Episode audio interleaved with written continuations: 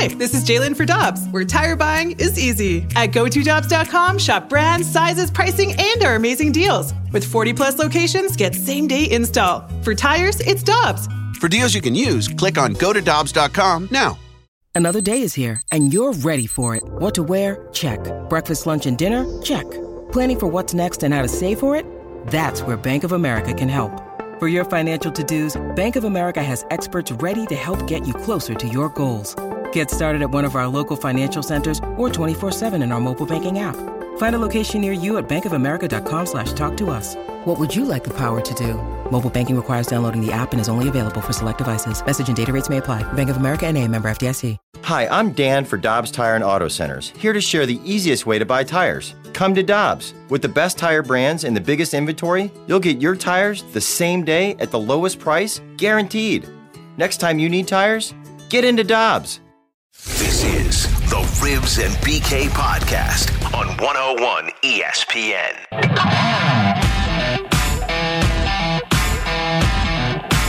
A team that was in last place on January 3rd. History will be made tonight in Boston. Get up, St. Louis. Get on your feet. Raise them high. Five seconds to go.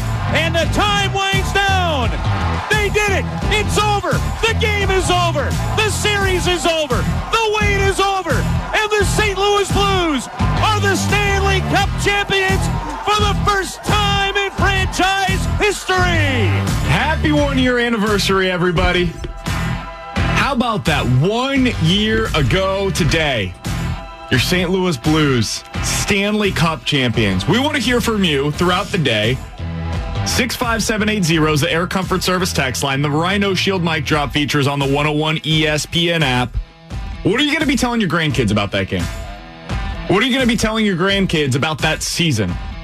Because it happens every once in a while. You have a team that transcends the sport, that they become a moment in time that you will remember for the rest of your life, that you will tell stories about to your kids, to their kids, and God willing, to their kids. That's what last year was for Blues fans. It was a special, special moment in time. And we've now seen it twice. 2011 St. Louis Cardinals. That was that kind of a season. And now the 2019 St. Louis Blues. Happy one year anniversary, Jamie Rivers. Thanks, I'll take it. Uh, even though I did none of the work, but I'll take it. You got a Um, ring, though, right? What? Yes, sir. Yes, sir. Boom. Burning ring of fire. No. Um, listen, it's a great moment for St. Louis to look back. And you know what? It's a shame we don't have hockey going on right now, and it's certainly nothing to do with the players or the league. It's obviously uh, we're still in the middle of a pandemic here, uh, and we'll get hockey back. But I'm telling you what, it's amazing to think back at this day. And, you know, like e- as a player, you have a certain amount of nerves that go on throughout the day and some emotional highs and lows and whatnot. But just as a hockey fan and even just, you know, helping out doing some of the TV last year and being down there and being eh, close enough to it, like the nerves on this day for game seven was incredible. You know, you just antsy the whole time. And then to see the passion in the fans here in St. Louis to where we go downtown to do our job and the Enterprise Center sold out. Busch Stadium has what 25, 26,000 people sitting in there watching a hockey game on TV. I mean, I'll never forget the moment when the final countdown was over. We hear curbs going through the last call there as they win it. Ballpark Village. I mean, you couldn't have greased one more person and squeezed him in there. I'm not kidding you. They, they probably did try. that place, the basically the ceiling is blowing off that place. Busch Stadium's going crazy behind us. Enterprise is going crazy. Gloria's being played all over St. Louis, Missouri at that time, and probably even farther. And we have Stanley Cup champs in St. Louis. It's amazing to think back at that and try to like even just go through it in your head. It's just nuts. Yeah, it really it is. And again, I get goosebumps hearing that call. And I, I wrote something up last night because tonight's one year anniversary, obviously. And, you know, I was blessed enough to be able to be out there for game seven. And I'll never forget the flight there. I flew out of St. Louis at 5 a.m. Plane was filled with Blues fans, like Blues jerseys front to back, nonstop. You get downtown, um, you're there for the morning skate, you walk around Boston. I'm getting goosebumps talking about this. Fans, Boston jerseys, Blues jerseys, all over Boston in front of the stadium, going back and forth. But walking out onto that ice, and I was I was stand we were standing in the runway of the Zamboni, the media ready to go out, and we're standing there getting set, and four people walk by me. Chris Pronger, Brett Hull, Bernie Federko, and Al MacInnis. And you look at that and you see the legends. The guys who put everything they had into trying to win that Stanley Cup with just tears in their eyes, excitement from head to toe. And then when you got out onto that ice, I mean, fans standing on the glass still, cheering for the Blues, hugging nonstop, Bobby Plager having the cup. Like, it was just all a moment that was implanted in your head that you feel like you'd never be able to forget. But you also didn't believe it at the time. And I think that's where I was at in Boston. You know what? Let's listen to what David Perron had to say earlier today because I think he speaks to what we just heard there from Alex Ferrario of the journey. The journey's what made it special. It wasn't just that it was the first time in 50 years. It was also that was the only way that it could have happened for the Blues. Let's be honest. David Perron spoke about that earlier today with Karraker and Smallman. That just shows you how hard it is to win the, this trophy. And um, there's many years that we could have done it, but at the same time, there's uh, also last year there was many moments that we could have lost to Jamie Benn's wraparound, and Benner came through. Uh, he kept the puck on the on the uh, just outside the net. Uh, Patty scored a big goal there right after. So those are key moments that, that you need to have to win the cup. And uh, like you said, I think the journey after all that that's that's the coolest part for me. Not that I didn't want to win in my first couple of years, but I think uh, it just uh, feels different as an older guy to to put in all this time, all this effort, and finally do it. Uh, a very special moment. 22 6 and 4 in their final 32 games. The worst team in the league. Firing your coach, an unknown goalie coming in. Trade rumors about the hometown hero that eventually won game seven against the Stars in double overtime for the goal that will be remembered for the rest of his life and for the rest of all of our lives. The guy after the game that said, This is special for St. Louis. Talking, of course, about Pat Maroon.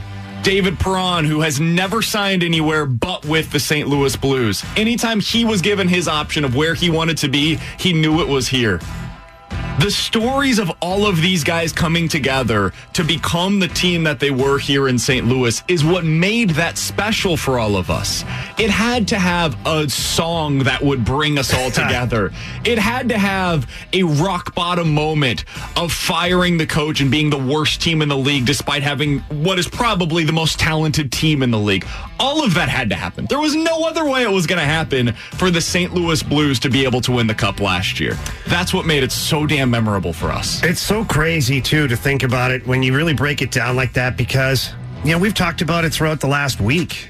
You know, arguably had some more talented teams along ways, as, as far as high end talent. Like, you don't replace a Brett Hull and a Wayne Gretzky and a Grant Fuhr and an Al MacInnis. Like, it just doesn't happen. And I was a part of those teams, and we fell short. We fell short. And I can tell you from a personal standpoint and talking to other alumni throughout the years, that's the one thing we regretted the most is not being able to bring a cup to St. Louis, the city that has given us so much, and the people that are amazing and have brought me in. And I'm family now. I'm a St. Louis guy, although I'm from Ottawa, Canada. Yep. But now I'm a St. Louis guy. We could never get it done.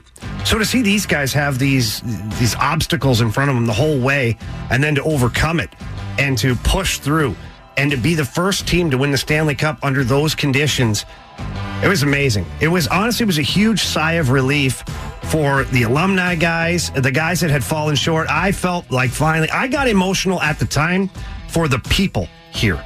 Not even for the players. I was happy for the players. I was Yeah. like, you know what? I'm really happy for the players. These guys, this is the team. First team ever. You'll never, ever be forgotten. But man, am I happy for the fans right now. The 85 year old person that has never seen a Stanley Cup, the seven year old who's obviously never seen a Stanley These are memories. Now, you're, you're talking about maybe 80, 90 years of memories ahead of us for these people. You- if you're that young, you'll remember for the rest of your life. And obviously, if you're older, this is the greatest moment if you're a Blues fan. I got home at 1 a.m. after flying out from Boston and driving home downtown. People still honking their horns. People still just partying in the streets. And, and I called my dad when I got on the plane, and my dad's been a fan 60 years. Tears rolling down his eyes. That's where it really hit home for me when you saw a fan who's been there that long. It's interesting because I'm a Kansas City guy, obviously. I was born and raised there. I have seen in the last six years now the Royals win the World Series and the Chiefs win the Super Bowl. I was more emotional when the when the Blues won last year. Really? I was. Wow. Because the Royals in 2015 were supposed to win it. They had gone to the World Series the year prior, and the expectation for the entire season was you're going to find a way to make it back and win it this time around. It's the same thing for the Chiefs this year. The Chiefs were a offsides call away from, in my opinion, winning the Super Bowl the year prior. Then the expectation starting in August was you're going to win the Super Bowl. And there was never a doubt for either season that it was going to happen. They were both teams were among the favorites, if not the favorite, to win the Super Bowl and the World Series those years. The Blues was different, man. The Blues was different. They, in the middle of the season, had every reason to doubt that they were going to be able to win the cup. Yeah. Every reason. They didn't have a coach that was working out. They didn't have a goalie that was working out. The guys that they thought were going to be the saviors just weren't were finding a way to mix in. And so when you have the story that they had, yeah, it even got me as a guy who adopted the St. Louis Blues while I was here the first time around that became my hockey team after never really being adopting of the sport prior to that it was more emotional for me to see that than it was to see the Chiefs or the Royals. We've got some mic drops, the Rhino Shield mic drop feature on the 101 ESPN app.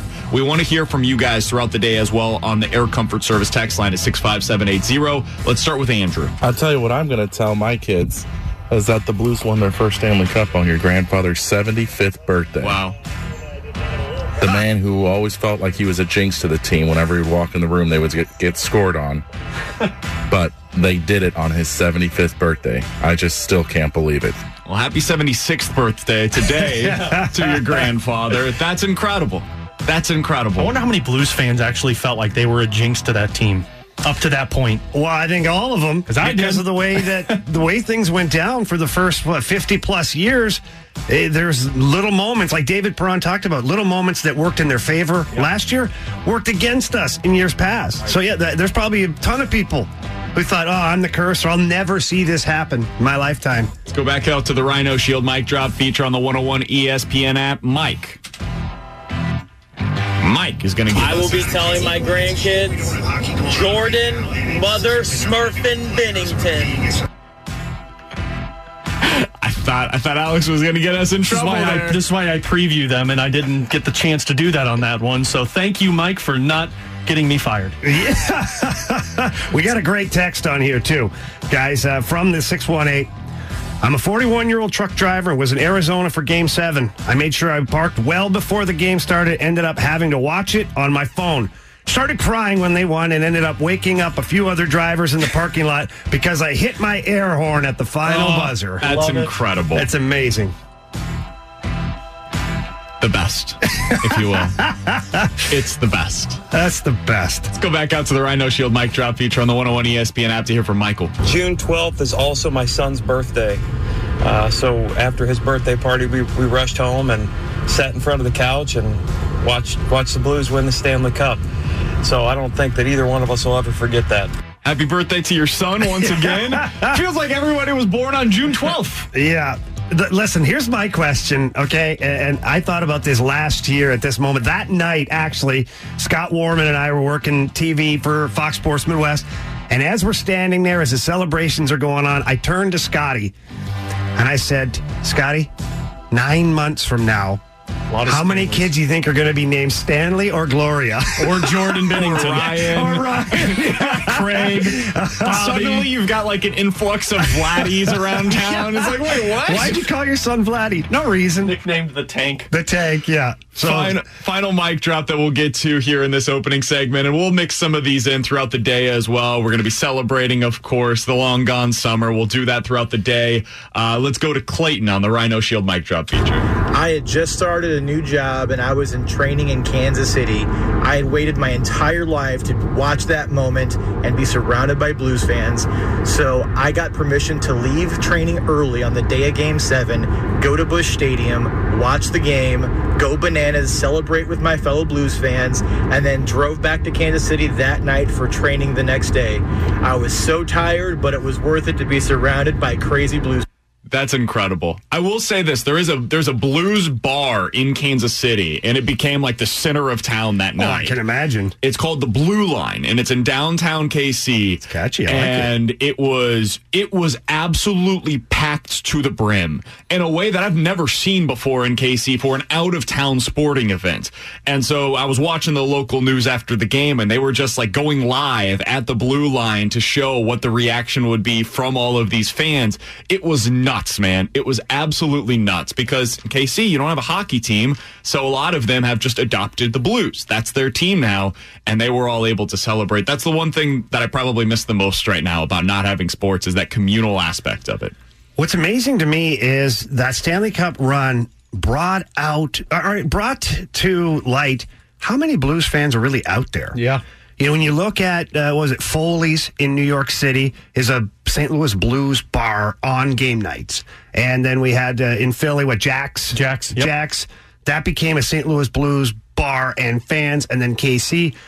And now it's like, it's amazing. The, the, the fact that the Blues won the Stanley Cup, they increased their their number of fans so much just because of the epic run that they had. We took phone calls post game that night, and we had calls from Canada, we had calls from Germany, we had calls from Mexico, I think. We had calls from all over the world calling in for our post game show, just talking about how incredible this was. With former Blues defenseman and superstar defenseman at that, Jamie Rivers and Alex Ferrario. I'm Brandon Kiley. It's Rivs and BK on 101 ESPN. We've got a fun show for you today. Ray Lankford is going to stop by coming up at 11:30. We're going to talk to him about the long gone summer. Kent Mercker, former Cardinals starting pitcher, will be on with us at noon. And how about this one?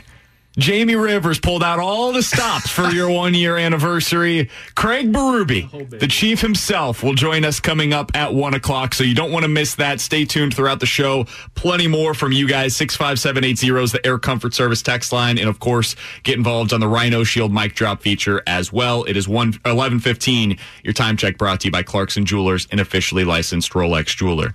Coming up next, I've got a real legitimate thought on the Cardinals draft pick. We'll get into it next on 101 ESPN. We're back to the Rivs and BK podcast on 101 ESPN. With the 21st pick of the 2020 MLB draft, the St. Louis Cardinals select Jordan Walker, a third baseman from Decatur High School, Decatur, Georgia. This is another kid, I do believe, with a long summer, spring season.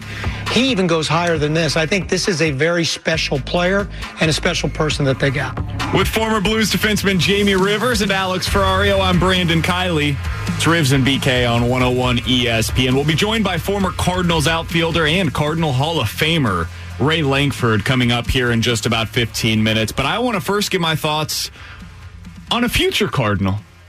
Jordan Walker, the first round selection by the St. Louis Cardinals. Now, he's the third baseman. Maybe. We'll see. They say he could play first. He might be a corner outfield moving forward. But as of today, he's a third baseman. He's like 6'4, 220. He's a big kid, Yeah. a really big kid. I read something last night that was exactly what I want to hear about any first round Cardinals draft pick. Listen to this, Jamie. Quote, he might be the best all or nothing prospect in this class. If he hits, he'll be a superstar with plus power and run tools, tremendous makeup, and a great baseball body. But he might not hit, and at the least needs a fair amount of work to get an, get to an average hit tool. It's a daring pick, but at number 21 overall, you don't get shots at superstars unless you roll the dice. That came, of course, from Keith Law, who was one of the best in the business when it comes to talking about prospects, and he wrote that about the Cardinals' first round pick. That's what I want to hear, Jamie, because the Cardinals are better than just about anybody at developing average to above average major league players. Nobody's as good at it as they are. They've got Tommy Edmans rolling through the minor leagues every single year. You don't need to get those high floor players in the first round. For the Cardinals, what have you been missing for the last close to a decade now? It's the superstar. It's the superstar power bat that can hit in that middle of the order. That's the one boogaboo that's been flying away from them for years now, basically since Albert. And so if you're looking at what you can find in the first round, this is what you should be aiming for. He might fail. He might fail miserably. He may never reach the big leagues. That's okay. I'm okay with you taking the big swing in the first round because I know that this Cardinals organization is good enough to make up for it with the guys that they'll be drafting in the second, third, fourth, and fifth rounds this year and moving forward even beyond that. Yeah, look, uh, we've talked to so many people over the course of time uh, on this show, and Sean Salisbury, the one day when he was breaking down the NFL draft and future prospects and all that, he just said, "Look, it you're almost like fortune tellers, right? You're trying to project where this player could end up. Where could he be on your roster? Uh, same can be said for Jordan Walker. You know, you're you're hoping this is a gamble. Every draft pick is a gamble that you make, and so." You just have to have uh, some great scouting staff to look through some of the, the weeds sometime and find the, the good things. And then also, you got to rely upon your ability to develop young baseball players. And to my knowledge, the Cardinals, and we talk about it all the time, they do a good job of developing players.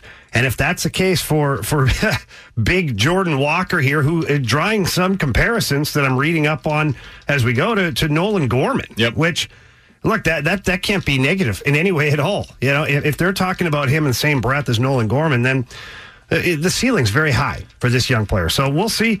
Uh, you know, like I said, Alex, it's you're you're you're basically laying a bet down and you're hoping that it cashes in. Especially in baseball, like baseball's not NBA, NFL, or even hockey, where that you know, top five picks are guaranteed because we've seen guaranteed picks fall apart, like Mark Appel with the Houston Astros, yep. Brady Aiken with the Houston Astros.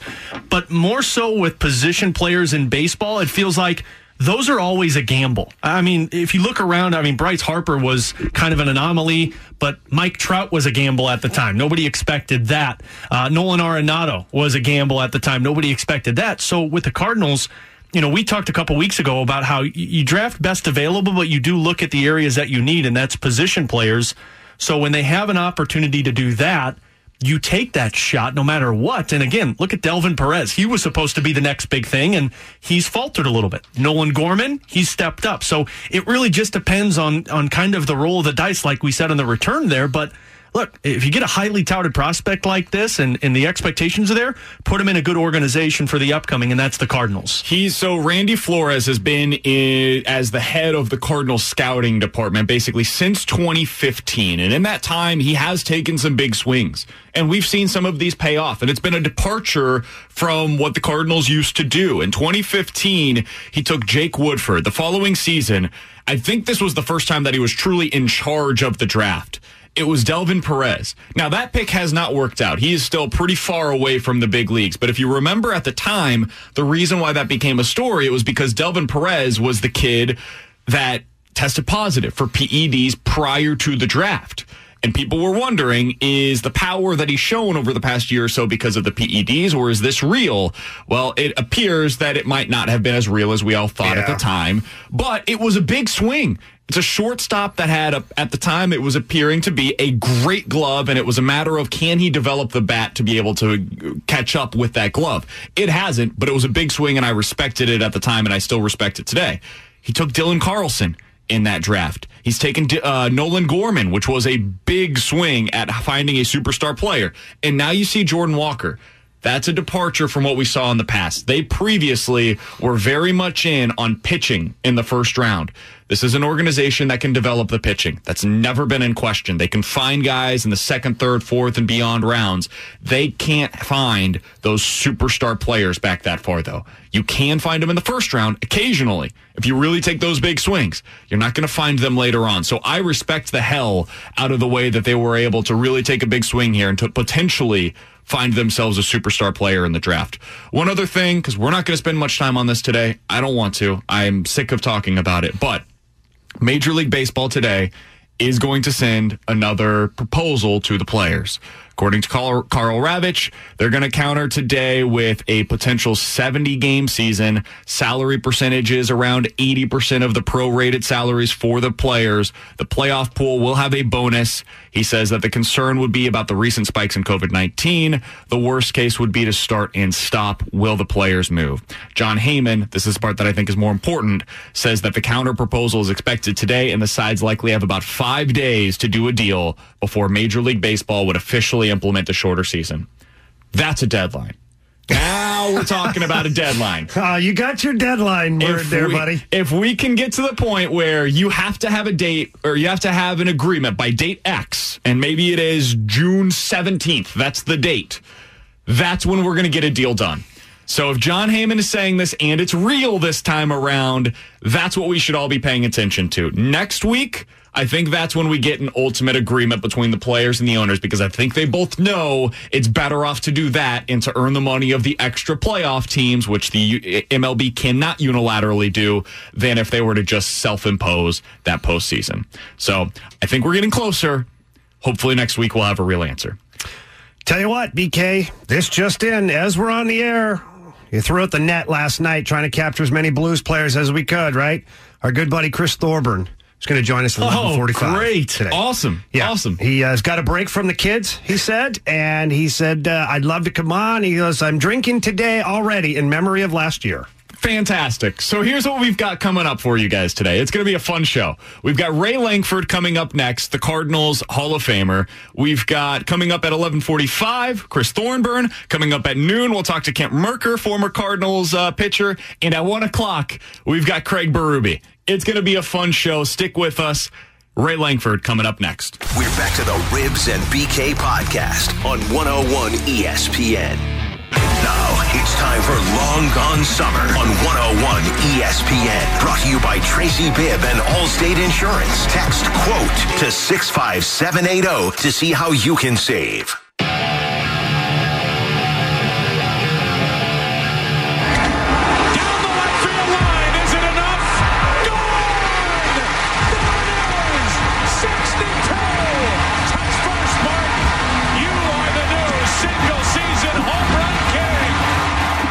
With former Blues defenseman Jamie Rivers, I'm Brandon Kiley. It's Rivs and BK on 101 ESPN. It is long gone summer week on 101 ESPN, just a couple of days away from the 30 for 30 airing on Sunday night on ESPN. And a man that watched it firsthand, Cardinals Hall of Famer Ray Lankford joins us now here on the Brown and Crouppen Celebrity Line.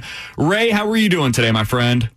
I'm doing pretty good. How you guys doing? Doing well. So let's talk about that summer of 98. You got to watch it all firsthand. You were hitting in front and behind Big Mac that season. What was it like to be able to see it? Oh, it was it was outstanding. You know, like you said, batting behind them um, all year. I had front row seat. Um, you know, I think that that year we finished what third in our division, 18 games back. But um, you know, watching Mark do his thing and Sammy, you had two guys going at it, um, chasing history, and it was unbelievable. Even though we didn't have a great year as a team, it still was an exciting season.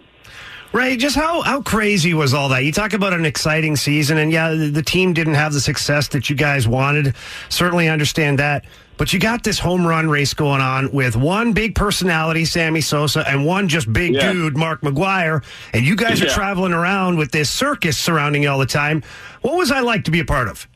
I tell you what, it was unbelievable. It was it was great. I think it was great for baseball. You know, um, you know, you got you got Mark, you got Sammy chasing history. Two different type of players. You know, Mark's more laid back, more reserved, and just kind of go about his business. Where Sammy was this high energy guy. You know, he sprints out on the field, hit a home run, he jumps in the air. So you had two different type of players, but it was just exciting to watch both of them play. And I think one of the, big things they were both kind of rooting for one one another.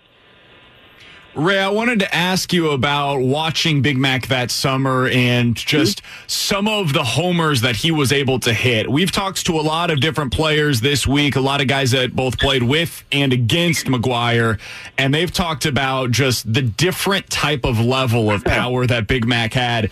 Do you have a story or a memory of a homer that he hit that was just different than what you've seen from other guys? Well, you see, you know, you, you play with some guys that have some power, Felix Jose, different guys, but um, with Mark Whiten. But Mark was just on a whole nother level. Um, you know, he had a short, compact swing, but the ball just jumped off his bat. It was unbelievable. I never seen a guy that every ball he was hitting was just upper tank. It, it was like hitting a golf ball. Hey, Ray, just uh, a quick follow up here. Uh, and I wanted to ask you just a, a question about yourself, real quick. You Uh-huh. we, we mentioned in the opening you hit second and you hit fourth in the lineup that year. Big Mac was slotted in the three hole all season long. What did you prefer? Did you prefer hitting in front of him or did you prefer hitting after him? Um, I prefer hitting in front of him. Believe it or not.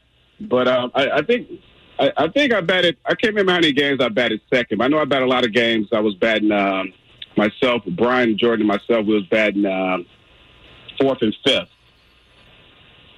But um, but batting in front was great because you know you, you know he hits a lot of hard balls hard. He driving runs for him. But I don't think it really made a big deal, that much of a big deal whether I batted in front of him.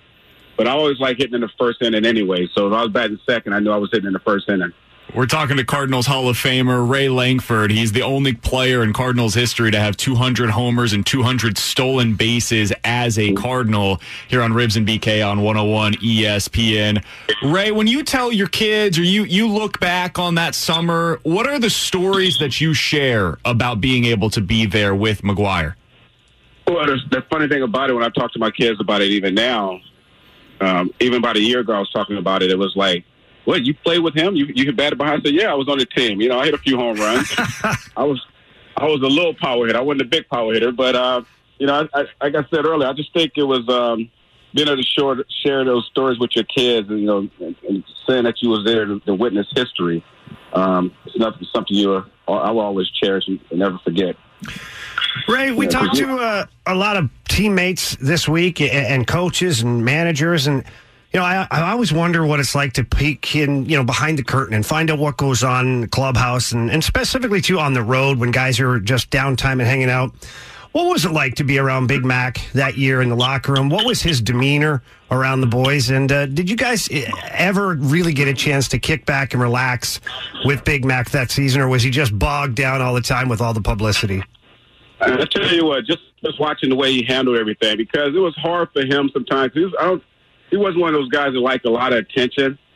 So I think in the beginning it was kind of frustrating for him, but over time he just just accepted it. But uh, because you know he's more a reserved type guy. But I, I told him before, like, man, I don't know how you handle it all because even even when we lose in games, and it might have been running scoring position, he struck out his next at bat, he hit a home run. Everybody just focused on the home run but he thinking about the, the opportunity he had to drive in a run that could have won the game for us. So, you know, a lot of people is focused on the, you know, the chase, but he still wanted to be productive and help the team win ball games. We're talking to Ray Lankford, the Cardinals Hall of Famer here on Rivs and BK on 101 ESPN. Ray, I wanted to ask you about your career here for a moment, if you don't mind, because you were an unbelievable player in the 90s for the Cardinals, but at the time, that wasn't the heyday of the Cardinals. You look at the 80s and they had all the success as a team, and same thing in the early 2000s. Do you ever wonder what it would have been like if you had your career either pushed a decade forward or a decade back? Uh, you know, no, not really. Um, I think when it, well, okay, let me not lie about it all, but, uh, you know, uh, you look at some of the guys today, it's like, man, if I was born maybe later in, in time, but um, I wouldn't change anything. You know, I, I had a great career, loved every bit of it, met a lot of great people. Um, you know, you, you look at the 80s, how I was in the 80s, late 80s and, and early 90s, it was all about, you know, how Busch Stadium was all about finding guys that hit balls in the gap and that could run. So I kind of fit, fit that, that player they was looking for. But um, looking back on it now, people are like, man, how did you cover so much ground? I'm like, I don't know how I did it. You know, when you're young, you just do it. But when you look at it today, how your body feels today, you're like, man, how did I run all over that field like that? But, um, you know, I wouldn't change anything. Ray, finally for me, um, the Mark McGwire talked to our, our station yesterday on Carricker and Smallman, and he just mentioned that Sammy Sosa in this whole thing kind of snuck up on everybody, and that you know the talk was Ken Griffey and McGwire going into the season. How surprised were you guys to see Sammy Sosa right at the top of this and right in the mix, right to the very end? Yeah, I think what happened. I think Ken had, had got hurt. I think before the All Star break or something. But Sammy, you know, Sammy was one of those guys who's always had power. Even in, you know, I played against him in the minor league. He was a little narrow kid, but he still had you know thunder in that bat. So the way he played in the minor league was the same way he played in the big leagues with a lot of energy. And you know, he just got on one of those runs where every he was just hitting everything out. And so when it came down to those last that last month and a half or so, you know, he was right there chasing history, and it, it was unbelievable. You know, to, to watch that. So when you're talking about my kids, my oldest son, he got to experience it because he traveled with me a lot on the road, so he was right there experiencing the whole thing with me also. Final question for you as we're talking to Cardinals Hall of Famer Ray Lankford on Rivs and BK on 101 ESPN. It's now been a couple of years since you were inducted into the Hall of Fame, Ray. What what does it still feel like now to be able to know that you're not just a member of the Cardinals, but you're into that Hall of Fame with so many unbelievable players that have played in this team's history? Well, in my speech, I was I was saying that I'm, I'm a Cardinal for, for life, you know. And the day I was drafted, I always felt like this was this was home for me. Um, I fit into the system perfectly, so it was it was great to be able to um, go Cardinals Hall of Fame. You know, just over the years watching opening day, watching all the guys wear their red jacket, and now be able to be a part of that. It's just a great feeling, you know. And I, I definitely appreciate all the fans, all the support um, that I've had over the years, and, know that's what motivated me. Ray, I, I, apologize. I've got one more question for you. This came in from the text line, and I wanted to get your thoughts on it because uh, one of our texters said you used to give away hundreds of tickets to each game for a section called Lankford's Landing. What a guy. I don't think he ever got credit for doing that. What went into that decision? How, how did that all come about? Well, it was just something I wanted to give back to the community. And, um, you know, I was ever one of those guys that, that needed a lot of recognition for the, the positive things I was doing in the community you know, because I knew what I knew what I was doing. My family knew it was it was always about you know trying to do the right things, help other people that just, that wasn't as fortunate. Because at one time I used to go to Dodger Stadium, I was that same kid. So I wanted to give young kids opportunity to come and watch a ball game. Um, so we came up with, with Lankford's Landing, where we get a kids a soda pop, a hot dog, so they get the experience, get the whole full experience of, of the baseball game. That's awesome. And, they, you know, of course, also the kids and their and their families would come with them, also like the parents. So it was a great thing to do. And I had them out in uh, out in right center when I was still playing center field, so I could say hi to everybody, throw them a baseball, and all that good stuff. So make them feel part of part of the game. That's awesome. Well, Ray, we appreciate you taking the time to join us today. He's the Cardinals Hall of Famer, former center fielder. He's the only player to have 200 homers and 200 stolen bases as a Cardinal, celebrating Long Gone Summer Week with us here on 101 ESPN. You're the best, Ray. We'll hopefully talk to you again hey, soon, and hopefully hey, we can talk about the cards. Thanks for having me on. I really appreciate it. Absolutely. That's Ray Lankford joining us here on Rivs and BK on 101 ESPN. With former Blues defenseman Jamie Rivers and Alex Ferrario, I'm Brandon Kiley. Let's go ahead and celebrate another enjoyable summer. This time talking about the one year anniversary of the Blues winning the Cup. Former Blue Chris Thorburn going to join us next on Rivs and BK on 101 ESPN. We're back to the Rivs and BK podcast on 101 ESPN. Here's Tarasenko centering to Schenn. He scores! 3 0 St. Louis. 8.35 to go in the third. And Brayden Schenn from Vladimir Tarasenko has given the Blues another goal. With former Blues defenseman Jamie Rivers, I'm Brandon Kiley. It's Rivs and BK on 101 ESPN. That was one year ago today. The one year anniversary of the Blues hoisting the cup for the first time in franchise history. And let's continue celebrating that moment. Going out to the Brown and Crouppen celebrity line to be joined by former Blues forward Chris Thorburn joining us here on Rivs and BK. Chris, how are you doing today, my friend? I'm doing good, guys. Thank you much for uh, for having me. Thorbs, what are you doing these days, and where are you, buddy? Uh, we're going to try to stay safe, but Probably just like everybody else. Uh, but we're uh, we're up in Michigan here, um, just living the uh, the quiet life and the lockdown life, and uh, just trying to get through it. So, okay, you got a unique situation because you're living the retired life and now the lockdown life. Is there anything that you've picked up as far as a hobby or something that, you know, because during your playing career, I know this, you don't have time for anything else. But now that you sure. finished, like, is there something you're doing? Are you, are you woodworking? Are you turning into a carpenter, a Mister Fix It? What do you got for me? Uh, nothing that you mentioned. I'm more. I, I'd honestly be a good hire for a nanny. I'll tell you that right now. Being around the kids every day and uh, keeping them alive is a is a is a win for me.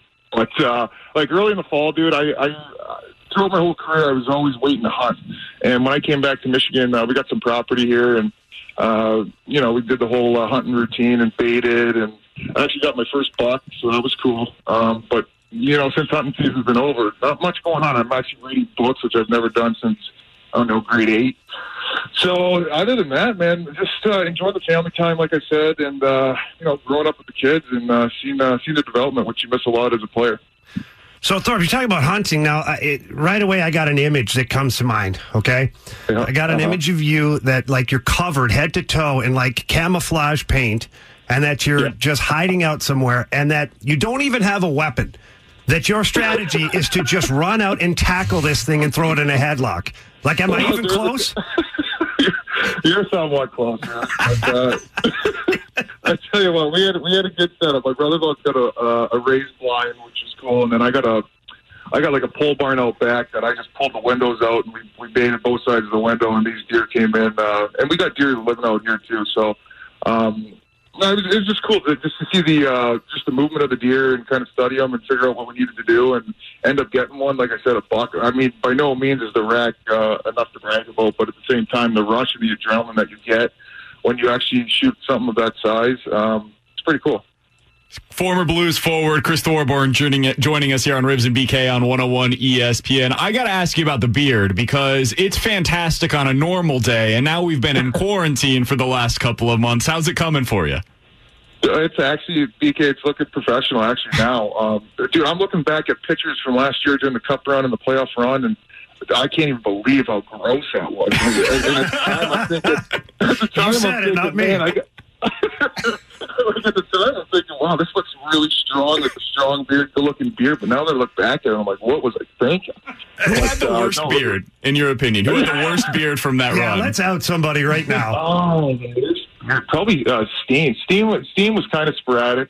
Um, uh, Sundqvist, Sundqvist, Sundqvist was was terrible too. Um, just just even the young guys like Blais, like the guys that really couldn't get the hair through their uh, follicles on their face, it just looked more sporadic.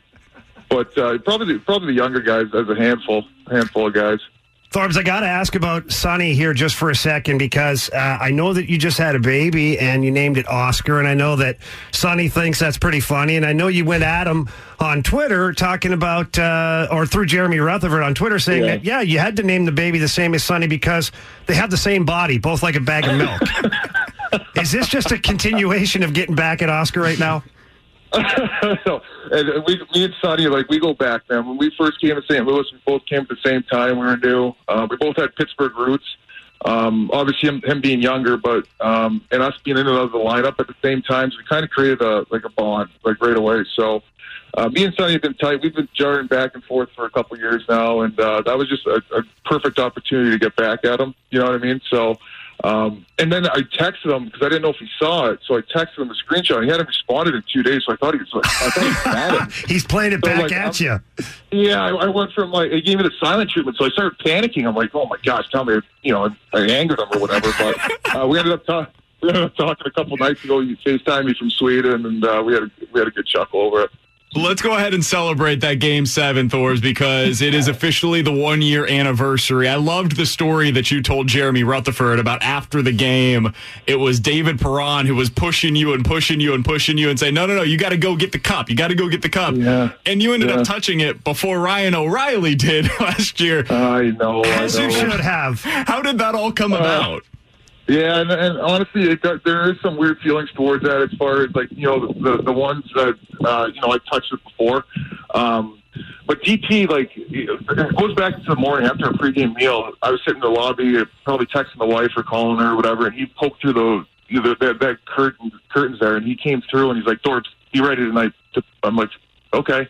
He's like, "Yeah, you're gonna be wearing your equipment tonight." I'm like, "No, no, just go. Yeah, good luck, man. You guys are gonna do all, all that kind of stuff." And then, sure enough, obviously we win. And then he he tracks me down in the pile and he starts pushing me towards the cup. I'm like, dude, I'm like, go do your thing, man. I'll get I'll get my turn. And dude, I'm le- legit like Rivs. You know, I'm snow plowing to try and stop him from pushing me. And I'm like, in, inside my head, I'm like, if I get caught on national TV snow plowing while I'm going towards the cup, like that, that's gonna look terrible in itself. So I'm like, all right, dude. And then I got it from a guy like Alex Steen, which I mean, it goes without saying what kind of guy uh, he is. And and then for me to be able to pass it to David Perron, to give it to DP for him to lift it, it just it was just like a perfect uh, perfect story for me uh, from a personal standpoint. So it was cool, and uh, that's something I'll never forget. What he did for me, and and not only him, but the whole guys, because I didn't play a huge part, obviously, in the playing aspect of it. Um, but the way they made me feel and the way they took me in and made me feel a part of it, man. I mean, just a special group and something I'll be forever thankful for. Yeah, Thorbs, look it, man. I know how you are, and that's what's made you an incredible teammate for your entire career. But I'm not going to lie, like you deserved it. You deserved to get that cup at that moment. You have bled for every team you've ever played for. You stuck up for teammates. You've always been a great guy in the locker room. So I understand the feeling because look, we all go through it when we get to the end of our career, and maybe we're not as big of a piece of the puzzle as we'd like to be. But buddy, I'm sorry, you deserve that moment, and uh, I'm really happy you got it. Uh, well, I, I just appreciate you saying that, Rib. That means a lot, bud. Thank you. Uh, Thorbs, I wanted to ask you about that team and what made it so special because I mean we're we're talking about the story right now, and it, you couldn't write this script in Disney, man. It, it would be impossible. Yeah. People would tell you it was too unrealistic. With the worst team in the league midway through the year, the coach gets fired. You've got this no-name goaltender that ends up turning things around. The hometown hero scores the goal to advance in the postseason and double overtime. Like this is all impossible. What's your favorite memory from the season, and what was it that made that team so special to be able to have that kind of a turnaround? Yeah, uh, well, for me, I can't speak on the bad times because I wasn't there, you know, and I don't know how they pulled out of what, uh, you know, what they went through. Um, I think a lot, a lot had to do with uh, the turnover in the coaching staff and the way Chief uh, or Craig Berube kind of, uh, you know, instills calmness throughout a group. It's it's kind of crazy. It's hard to explain, but he does. And I think they just took the message and, and ran with it. Um, selfishly, my favorite point of, of the season was when Army, uh, when Doug Armstrong called me and asked me to be on the on the roster and and called me up uh, to be a part of you know the playoff run. No one knew how far it was going to go or whatever, but just for him to give me that opportunity was uh, was I was ecstatic. Um, as far as the playing, dude, uh, night in, there- there's not one favorite moment for me from you know being on the roster being part of the team because I- just love the playoff hockey and like the way the the Blues, like the way we played throughout that playoffs, man. Like, I mean, it was incredible. Just just seeing the uh, the guys overcome everything they'd already overcome, but now start to put their best foot forward and um, you know winning playoff rounds and games and big games. And this is stuff that I grew up watching as a kid on TV, overtime goals, and um, just to be a part of it and be live at this uh, at the game was just a cool experience. And like for me, my my postseason experience was four games. We got swept in Winnipeg by Anaheim, so I was a rookie to all this. So it was all eye opening for me, and just to be able to be a part of that experience, like I said, and the boys taking me on a ride of a lifetime. Uh, dude, there's so many cool parts about it.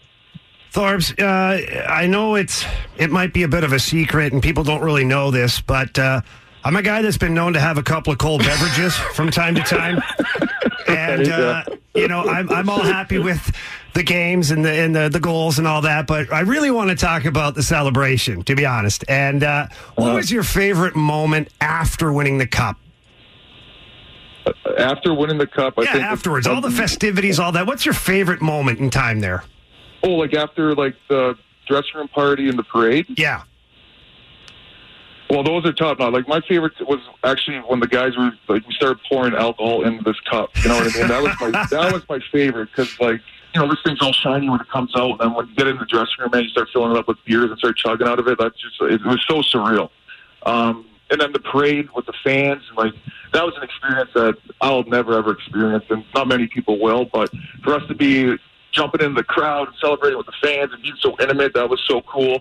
Um, but for me, I think when when I got it here um, with the kids and the family, and we just had time to like take a deep breath and just like look at this thing and uh, fill the kids, fill the stuff up with the kids' favorite things, and letting them be a part of it. Um, that was probably uh, that was one of my favorites, the more like intimate, um, you know, uh, opportunities that we had that we took advantage of.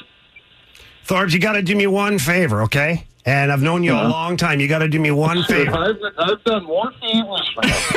What? Okay, let- let's do one. I'll Can do you one do? more. I'll do one more. We'll do one more until next week, and I'll ask for another one. But that being said, for the rest of your life, okay, when you describe this time and when you talk about the Stanley Cup championship, I need you to stop saying they, and I need you to start saying we. All right? Because the reason being, man, you were a huge part of it. Doug Armstrong brought you back here for a reason. You're an amazing teammate, and you keep the guys loose, and you knew exactly what to do and when to do it with those guys and how to act around them. So trust me, it's you guys. It's we, not they. All right, brother? Rivs, you're the best, dude. You're the best. All right, well, I appreciate that, man. Final thing for me, as we're talking to Chris Thorburn here on Rivs and BK on 101 ESPN. Coming up at 1 o'clock, we are going to be talking to the coach of the Blues, Craig Berube. Do you have one thing that you feel like we need to ask Berube whenever we bring him on? uh, I do, but I'll I'll ask him myself. Also. fair enough. Fair enough. That is Chris You know, Thorburn, former Blues forward. It is the one year anniversary of he and the Blues winning the cup, bringing it home here for St. Louis. Thorbs, we really appreciate the time today, man. Thanks so much for hopping on with us. Oh my gosh, guys! Thank you so much, and yeah, enjoy the one year anniversary, man. It's not, I think it's soon now, so I- I got my stuff here ready to open. So we're ready to go here. But yeah, enjoy the celebration, everyone in St. Louis. This is unreal. You're the best, Thorbs. We'll talk with you soon. Thanks so much for hopping on with us today. All right, boys. Thank you much. Absolutely. That's Chris Thorburn joining us here on Rivs and BK on 101 ESPN. He deserved it. He deserved it. Oh my God, yeah. He deserved it. You're the best. He is the best. He really is. I love the guy, man. I've known him for so long, and it, he's so respectful that I just had to get that off my chest. That he was a huge part of it. People don't see what goes on behind the curtain. I talk about it all the time. And Thorbs is a guy where guys went to not so much how do I handle this, but he's going to talk to me about something that's going to make me laugh. He's going to take, you know, he's going to take the edge off. He's a great teammate. He's going to work hard in practice. He is so much a huge part of that win. You need those guys in the locker room. It can't just be the grinders. It can't be. Otherwise, you're gonna it, you're gonna grind it, and it's gonna eventually get to the point where you don't have anything left. Mm-hmm. So having a guy like that in the locker room, you need it every day. That's why we've got Jamie Rivers here on this show. well, you got to have a guy like that to be able to loosen things up a little bit. With former Blues defenseman Jamie Rivers and Alex Ferrario, I'm Brandon Kiley. Well, we want to get your thoughts on the one year anniversary of the Blues winning the Cup. The Air Comfort Service text line is 65780. Always get involved on the Rhino Shield mic drop feature on the 101 ESPN app. We'll get to some of those coming up here in about 10 minutes. But coming up next, former Cardinals starter Kent Mercker going to join us to continue celebrating the long gone summer on 101 ESPN. We're back to the Rivs and BK podcast on 101 ESPN. With former Blues defenseman Jamie Rivers, I'm Brandon Kiley. It's Rivs and BK on 101 ESPN. We are celebrating Long Gone Summer Week here on 101 ESPN, and we continue to do so out on the Brown and Crouppen Celebrity Line with former Cardinal starter Kent Mercker joining us here. Kent, how are you doing today, my friend? I'm doing well, man. How are you guys doing? We're doing all right. So you're a 95 World Series champion, and you were able to watch the 1998 season with the Cardinals and Big Mac firsthand. What was that season like for you as somebody that was pitching at the time for the Cardinals? Uh, you know what? That that year, in a lot of ways, in '98 was even more electric to come to the ballpark. Even in the year we won the World Series in '95. Uh, certainly, you leave spring training, you don't know anything that's getting ready to happen as far as uh, two guys, let alone one guy, but two guys chasing a hallowed record that's been around forever, right, since '61. So you don't think that's going to happen until you start playing and you see you could almost get it building up. And I think we as a team, well, obviously we underachieved as a team that year, but it kind of got lost in the shuffle to the fact that we're, we're getting to witness potential history here. And it was just, and coming to the ballpark was as much fun as I've ever had. And I didn't have a great year, and I still was looking forward to coming to the ballpark every day. Now, Kent, what uh, what specifically was so cool that year? Was it just the home runs, the buzz in every building, the media attention? I don't know, rock star treatment when you're on the road, all this craziness going on. Is there anything that stands out for you that really you look back, you're like, man, you know what, that was cool. I think it was a combination of all that. I mean, there's obviously when you're on the road, there's fanfare with that teams know where you're staying, or fans know where you're staying at the hotel. So you're always going to get those crowds of people trying to get autographs and, and things of that nature. Obviously, we have media on a daily basis, being at the big league level, but it was that on magnified by a million percent. There's just the crowds around the hotels, trying to get into the ballparks all the media from not just you know the United States and the, and the local market, but just the national attention and even the international attention this was getting. And as ball players, there was no pressure on us. Like literally, I could go out there and throw a shutout or give up five runs in two innings, and no one was paying attention to me. you know, it was we always we always made a joke like because I eventually got to start the, the night he was uh, ended up breaking Maris's record. I started that night, and he would, you know, if he hit the prior inning, I would go out to start the next inning, and, and there was like half a crowd out there, and I'm like, that's when everyone went. They went and got their hot dogs. If they had to take a restroom break, that's what they were doing, and then you could see everybody coming back in. I think they actually did a, a, a study that year, guys, in the city of St. Louis, that the worst time to take a shower was after a McGwire at bat because all the water pressure within the city was down because that's when everyone was using the bathroom and it just drained the entire water system. That's how that's how electrifying that was. Have we seen anything like that before or since, at least that you've seen, Kent? Because, I mean, the stories that we've heard this week, and certainly we remember the 98 season, it just, it feels like that was on a completely different level from anything else that we've seen in baseball in recent years. Certainly anything that I was part of. I, I wasn't there in 95 when Ripken eventually beat Gehrig's record for consecutive games played. I, I'm imagining that the Orioles that year felt that buzz every day, one game closer, one game closer, one game closer. I think the reason the home run was more uh, special was because you knew Cal was going to get another game in that day. We didn't know if McGwire was going to hit another home run. So the anticipation of is he really going to do this? Like, is it possible? Yeah, it's his teammates. We're sitting in the dugout watching him go up to hit, going, he can't really hit another home run today, right? And then boom, there it is in the upper deck, and you're like, dude, this is unbelievable. And I and I listen, I was lucky to play as long as I did, and but more so than that, I was lucky to be at the right place at the right time for a lot of cool things, and top of for probably from day one till the last day of the season. There's never been a more exciting year, and that's including three World Series teams that I played on. This is just at a whole new level. And you know the way the humility, and if you've talked to anybody else about this, he was so humble about it, and he really every day thought, "What's the big deal?" And I'm like, dude, you're not just getting ready to break a record; you're getting ready to break a Yankees record. Like, this is huge. And he just never, I don't think he ever, and maybe to this day, I don't think he's ever really appreciated what he did. He certainly didn't realize it as, as it was going on. We're talking with Kent Mercker, former Cardinals starter, 95 World Series champion. Kent, I like to dive into the finer things of the game, and you being a pitcher, I just wonder, you know, what was the biggest mistake that pitchers made when pitching to Big Mac that was uh, that allowed him to go a yard like that, or was it something that Mac himself did as a batter that just messed with pitchers? I think what most pitchers did, and I'll, and I'll use Barry Bonds as the left-handed comparison for this. I think we were always taught trust your stuff. If my best pitch is my fastball, which it always was, that's how you get the best hitters out, right? You don't get the best hitters out throwing your second or third best pitch. And I think what a lot of pitchers did, because not only the size of him, he's intimidating just to look at, but just knowing how many home runs he was hitting, I think guys it altered their what their normal game plan would have been, which is hey, let's attack him down and away with the fastballs, get ahead, and then get him to chase something. I think a lot of pitchers went to plan B before they had to and went, dude, he's going to be sitting on a fastball. He's trying to hit a home run here. So let's try to trick him early in the count. And what pitchers did was they fell behind. Now they're in hitters counts, you know, 2-0 counts, 3-0, 3-1 counts.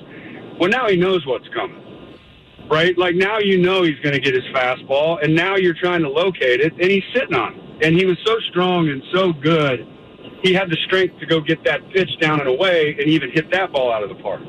So I just think it was a function of pitchers altered what they were best at to try to stay away from what he was best at. Former Cardinals pitcher. like, hey, yeah, just go get ahead, and if he gets you, he gets you. And by the way, I would, if I was on the other team, I wouldn't mind being one of the guys giving up one of those. Like I'm part of history, right? But so, but I think that was the big difference. Is guys didn't stick to what they were best at because it was what he was best at as well. Former Cardinals pitcher Kent Mercker joining us here on Rivs and BK on 101 ESPN. It's interesting that you say I wouldn't have mind giving him giving those up because basically everybody we've had on this week to talk about Mark McGwire says something to the effect of I've never seen power like that before or since Mark McGwire. Where does it rank for you? You were a pitcher in the bigs for almost 20 years. Where did Mark McGwire's pure power hit uh, rank for you? It's not even a close second and, and, and he's number one. I mean, I tell stories, guys, of to my friends, to my former teammates, to guys that were currently playing that just didn't get to see it. Like as we got older and we were veterans, like the the last thing we like to do is stick around all day for BP and watch all four groups. You know, we're trying to make excuses like I got to go in and ice my elbow before the game. And dude, he these balls he hit in batting practice like if I describe some of them, like people that have seen the certain stadiums I'm talking about, and say, "You remember that? Remember that TV monitor that they had above the upper deck? It was he hit that." And they're like, "There's no way a grown man hit that there." I'm like, "Dude, he hit it there. I've seen him hit it there." Like there were so many noises in BP of things he hit that weren't even supposed to be in reach. Breaking light bulbs off the top of the scoreboards, hitting monitors that they put far away so they wouldn't get hit by balls. He was hitting ball. He hit a ball out of the Bob Bank One ballpark in Arizona. I don't know what it's called now. He literally hit a ball into the parking lot. and the other cool thing about it was he had other teams on the road, so the, the the home team always hits first. They go in. They got an hour and so to get ready, cool off, grab some food. These other ball players were sticking around just to watch McGwire hit in Group Four. That's how cool it was. Like, and I'm talking future Hall of Fame guys that stuck stuck around to watch Mark McGwire hit in Group Four and take batting practice. That's how impressive it was. And I don't know that you'll ever find a guy that will tell you they've played with anybody that's had showed more raw power than Mark McGwire. Kent, look, your teammates with Big Mac. He's he's ready to crush records that year. Everything he's hitting is, like you said, basically leaving the atmosphere as a team for you guys, what was important for you guys to do as teammates for Mark McGwire in order to keep him going like that and make sure that he's able to stay mentally focused and, you know, at the same time, kind of keep him light because you don't want too much pressure. But how important was it for you guys as teammates to help out? You know, that's a great point, great question. And the answer is simple try to keep it as normal from what he's used to as possible. Listen, he'd hit home runs his whole life, right? So it's not like anyone was surprised he was hitting home runs. It was just the the, the every one per eight at bats, I think it was that year. But so it was more or less, listen, away from the field, let's make sure we still all go to dinner with him, right? And if and if we do go to restaurants in certain cities where it's going to be a higher visibility for him, let's us be the ones that kind of keep all these fans, you know, allow him to enjoy his dinner for an hour and a half or two hours. Let's we kind of police that and say, hey guys, we're not trying to be, you know, it's not that Mark doesn't want to sign. Just he's getting away from the park, and we tried to keep that as normal and minimal for him as possible. One thing, and two is just just keep joking him like we were in February and March and spring training. Keep ragging on the guys like we normally did, and just try to keep it as normal as a normal day as in any other typical season. Let him go do his thing between the white lines, and then make sure we're keeping him honest. Like even joking, like, dude, you're so lucky. There's no way you're hitting a home run today. Like just all the stuff that we try to do, that we as as immature baseball players are known to do. We just tried to keep it as normal as possible. And then I don't know how he, the way he balanced that with with the, all the requests he was getting from the media side, you know, nonstop, 24 hours a day, trying to call his hotel room, like how he balanced that and was able, and, and just to be able to go out on the last day and hit 70. I mean, it was so impressive. And, and again, I was so lucky to be have a front row seat for all those, and lucky to not give up one. He probably would have had 78 if I was on. so I actually probably cost him a few home runs that year. Former Cardinal starter. by the way, I, I, I got to tell this quick story if Please. you have time. So we're in New York at Shea Stadium, and I, I was in the rotation. So, and if anyone's ever been at Old Shea, it's a hike to get to the dugout from the clubhouse. Well, Big Mac traveled with like five full bat bags of his bats, right? So first inning he hits, and I forget who was pitching, but just sawed him off, broke his bat into a thousand pieces. So he comes in after the at bat and he goes, "Hey Merck, will you go grab me another bat?" And I was like, "Why, you're caddy? I'm not grabbing you. Go get your own. Go get your own bat." You know, he's like, "Well, come on." I go, "No, I'll go. Trust me, I'll go get it." So I went and got him one, and dude, he's got a hundred to choose from, and maybe I'm exaggerating, but he's got fifty to choose from. So I just grabbed one, right? And then before his next bat, I give it to him, and he's like, "Did you get a good one?" I go, "Dude, I went and knocked on like at least forty of those, and found one that sounded perfect." He's like, "Really?" I go, "Dude, this is the best bat you brought with." Totally joking. He's hitting a home run every eight at bats. I go, "I guarantee you hit a home run with this bat." He's like, "Are you serious?" I go, "Guarantee it." He, go, he goes he goes up his next at bat. He'll tell you this story if you ask him. He hit an absolute bomb just to right center off the scoreboard. He comes in pointing at me like somehow I was the reason he hit that home run. And he's like, and when the game was over, and that was his 50th that year, because when the game was over, before we left, he had signed it to Merck. You picked it. I hit it. First player to go 50, 50, 50. And I looked at him. I go, dude. He goes, well, how did you figure it out? I go, dude, I just grabbed the first one I saw. Are you kidding me? You're, you're hitting a home run every eight at bats, and you haven't hit one in seven. So I figured that the odds were in my favor. But to this day, he thinks I magically gave him some crazy. And then he said, "Hey, the rest of the year, you think I'm going to hit one? Uh, I don't feel it this at bat, but next one for sure." And it was just—it's like he started believing it, and I'm like, "Well." But that's just one of the other stories about him was that he didn't even give himself credit for how good he was that year. You know, it was just a team thing for that guy, and such a great guy, dude. You couldn't have a better, more gentle giant than Mark McGwire. Former Cardinals starter Kent Mercker joining us here on Rivs and BK on 101 ESPN. I got to ask a follow up question. You said that he gave you the baseball from that 50th homer. Where is that ball today? Where do you have? Do you have it like No, he- enshrined in your home? he gave me the bat. He actually signed that bat for me, which is even. Uh, you know what? I put my first daughter through college with it. I actually, I'm kidding. that, I, I have I have that bat in a safe spot. I've showed it to probably 300 people over the years that have come and gone from my home, and it's that's honestly that's as prized possession for me as that World Series trophy because the story won, but just the fact that he was I didn't ask for that bat. You know what I mean? I didn't ask for any of that, and it was there. Just how generous he was, and I'm like, of all the things I've been part of and been able to collect, and autographs from former Hall of Famers that were, you know, Lou Brock and Bob Gibson that hung around the club. That bat's as coolest thing as, as I've ever had. I'm guessing based on some of the answers that you've given today, I know what your answer is to this question, but I got to ask it nonetheless. I'm assuming that that means that you don't feel like that summer was tainted now because of what we know. I don't. I don't. And, and if, if- you know what? In hindsight, retroactively looking back, you guys can have their opinions, but it's it will never change the experience and the, and the, just the feeling of having that entire season. It'll never change that experience. I mean, listen, I guess guys will criticize it and say, would it have happened without it? Listen, we'll never know, right? We'll never know if that magic season would have happened with or without those things. So I'm not going to sit and dwell on it and and let it ruin or taint or downplay any of the experiences that we got to have as a, as a, as a baseball team that year.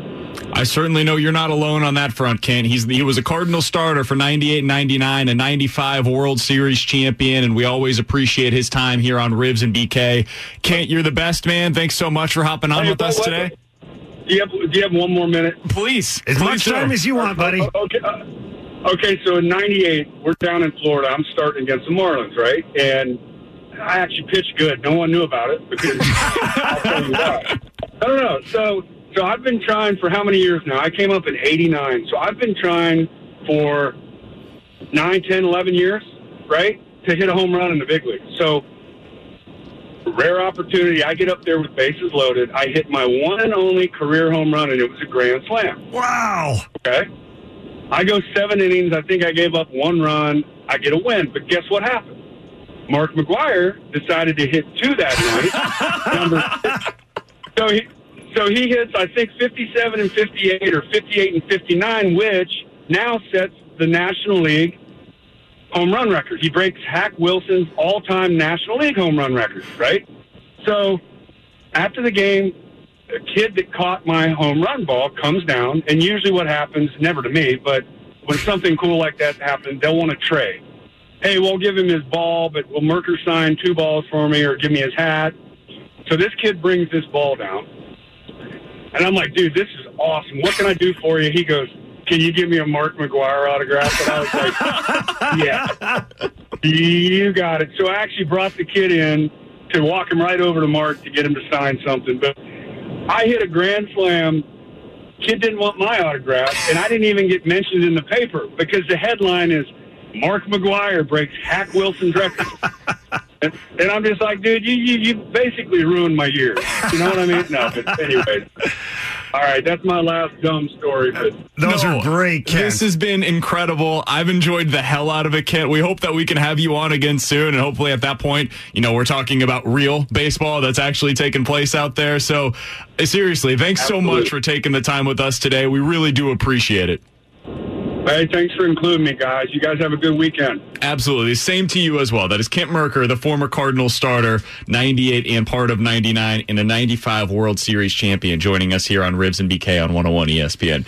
We've gotten really lucky with our guests It's been today. crazy. And I know you're going to think this is really, really crazy, but I think I could enjoy having beers with Kent Mercker. you think?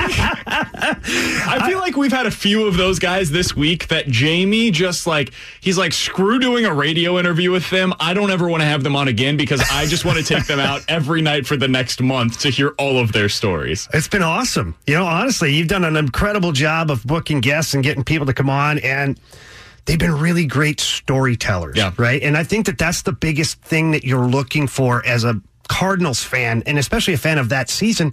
Tell us stories. I don't want to hear stats. I don't want to hear, you know, this or that. Tell me stories about what went on. And, and these guys have been fantastic. Those are amazing stories. Two great stories for this guy. That's the thing about baseball, too, right? Like hockey has great stories, football has great stories. Same thing for basketball, all great stories. But it's 162 games. It's the grind of doing this every day. And all those guys being in the same clubhouse for God knows how long every single day. And you just end up with these unbelievable stories and these dudes that have 20 year careers. Like Kim Mercker Yeah. was a pitcher in baseball for 18 years. He now, from what I understand, is representing players. He had a couple of guys in this year's draft. He, that's why we had to wait and hold him off until today because he was busy the last couple of days, obviously. So he he's a lifer for baseball. And you get these dudes that they get in when they're 18. He's like 40 some odd years old now, and he's still in the game and you just they, they end up having just this gold of storytelling from what they had whenever they were in the games and these stories get passed on for years as well it's it's amazing man Well, I'll be really telling is. this story. I'll be telling the bat story for sure. When people talk 100%. about that, I'm gonna I'll give them credit for it, obviously.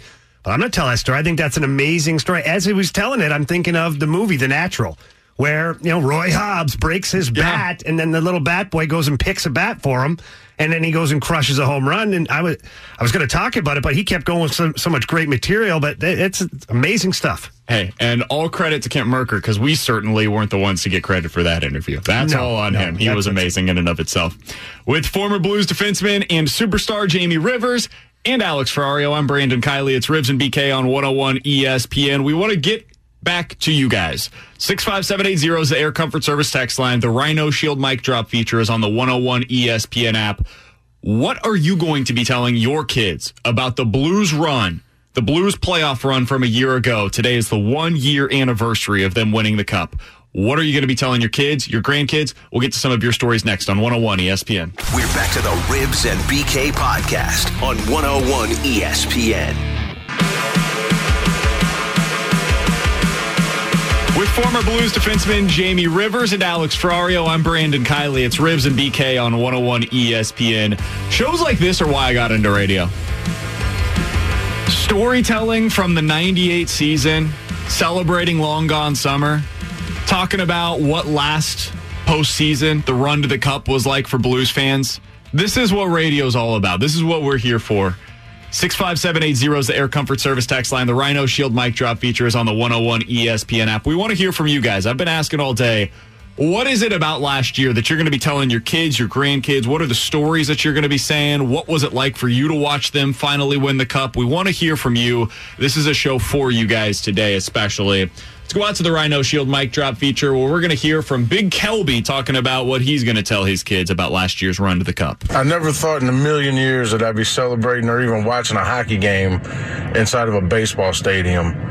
But that night was one of the greatest of my entire life, man. It was so much fun. It was me and my brother. We've been Blues fans almost our whole lives.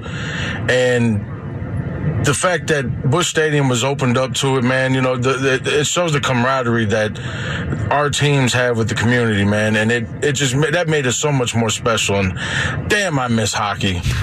I think that's what's ultimately so special about that moment was that the Cardinals club opened up Busch Stadium for fans to go in because there was such an overflow of people from Enterprise Center that sold out for a building for a game that's on TV. First of all, let's digest that for a minute, and then you're selling twenty five thousand seats for people to sit there and watch a game on TV. Bo, by the way, it's hockey, not baseball, and yeah, that moment. I looked out over with Scotty Warmann. I'll never forget it. Looking out the windows into Busch Stadium as people are like waving their arms and jumping up and down and partying through the rain in order to celebrate the St. Louis Blues. So, yeah, just an incredible, incredible moment for all these people. 65780 is the Air Comfort Service text line. Let's go back out to the Rhino Shield mic drop feature where we're going to be hearing from Tyler about what that run was like for him. Obie Clark's, I think it was maybe two days or just one day after. Uh, the, all the boys were partying up at Obie Clark's, and I luckily live very close, so walked up there with my girlfriend, and we got to touch the cup, see the cup, hang out, drink some beers, and have the best of times. I will never forget it. I'm about to cry right now. Love it. It's the best. That's what I'm talking about, Tyler. Were you there? You had to have been there at Obie Clark's. It was a marathon, dude. I'm telling you. Uh, Scotty Warmann and I went to Obie Clark's right when we were done on TV, and we uh, certainly celebrating with some beers. Kelly Chase was there with us. Then Chaser and I uh, get a text from Steiner. Steiner says, "Hey, we just landed. Get your you know what up for you. Yeah, that's right. Get your you know what's down to Enterprise Center because we're partying. And so we head down to Enterprise Center, and, and certainly the party was on. And it's like everybody just took like a a, a break, a 15 minute break. Let's get out of the suits. Let's do this, and then head over to Obie Clark's. And that scene was something that I'd never seen before. At such a small community bar that, you know, obviously Obie Clark's is like the big hockey supporter in town. That family's been around forever. And it was just amazing. Parking lot jammed with people. I can barely remember some of it, and that's obviously due to the circumstances, but uh, it's, it's awesome. I, I still go back to when the Blues clinched the Western Conference final, and Brett Hull was on our post game show, and he said, People say that this is going to be a party, but they don't understand what party means. This is going to last all summer.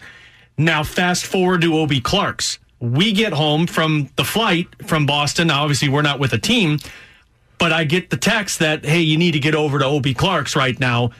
Nobody slept. No. Everyone fans went from airport to Enterprise Center to Obie Clark's and they stayed in that parking lot from the night that they won to like the next night, just waiting to see the Stanley Cup. And that was that party that Brett Hull referenced. And that's why it just was engulfed in my brain. I think I stayed there till like seven or eight in the morning. I'm like, okay, I gotta, I gotta leave now. So, well, it was multiple generations, right? Like, it's not just generations of fans either, it's players.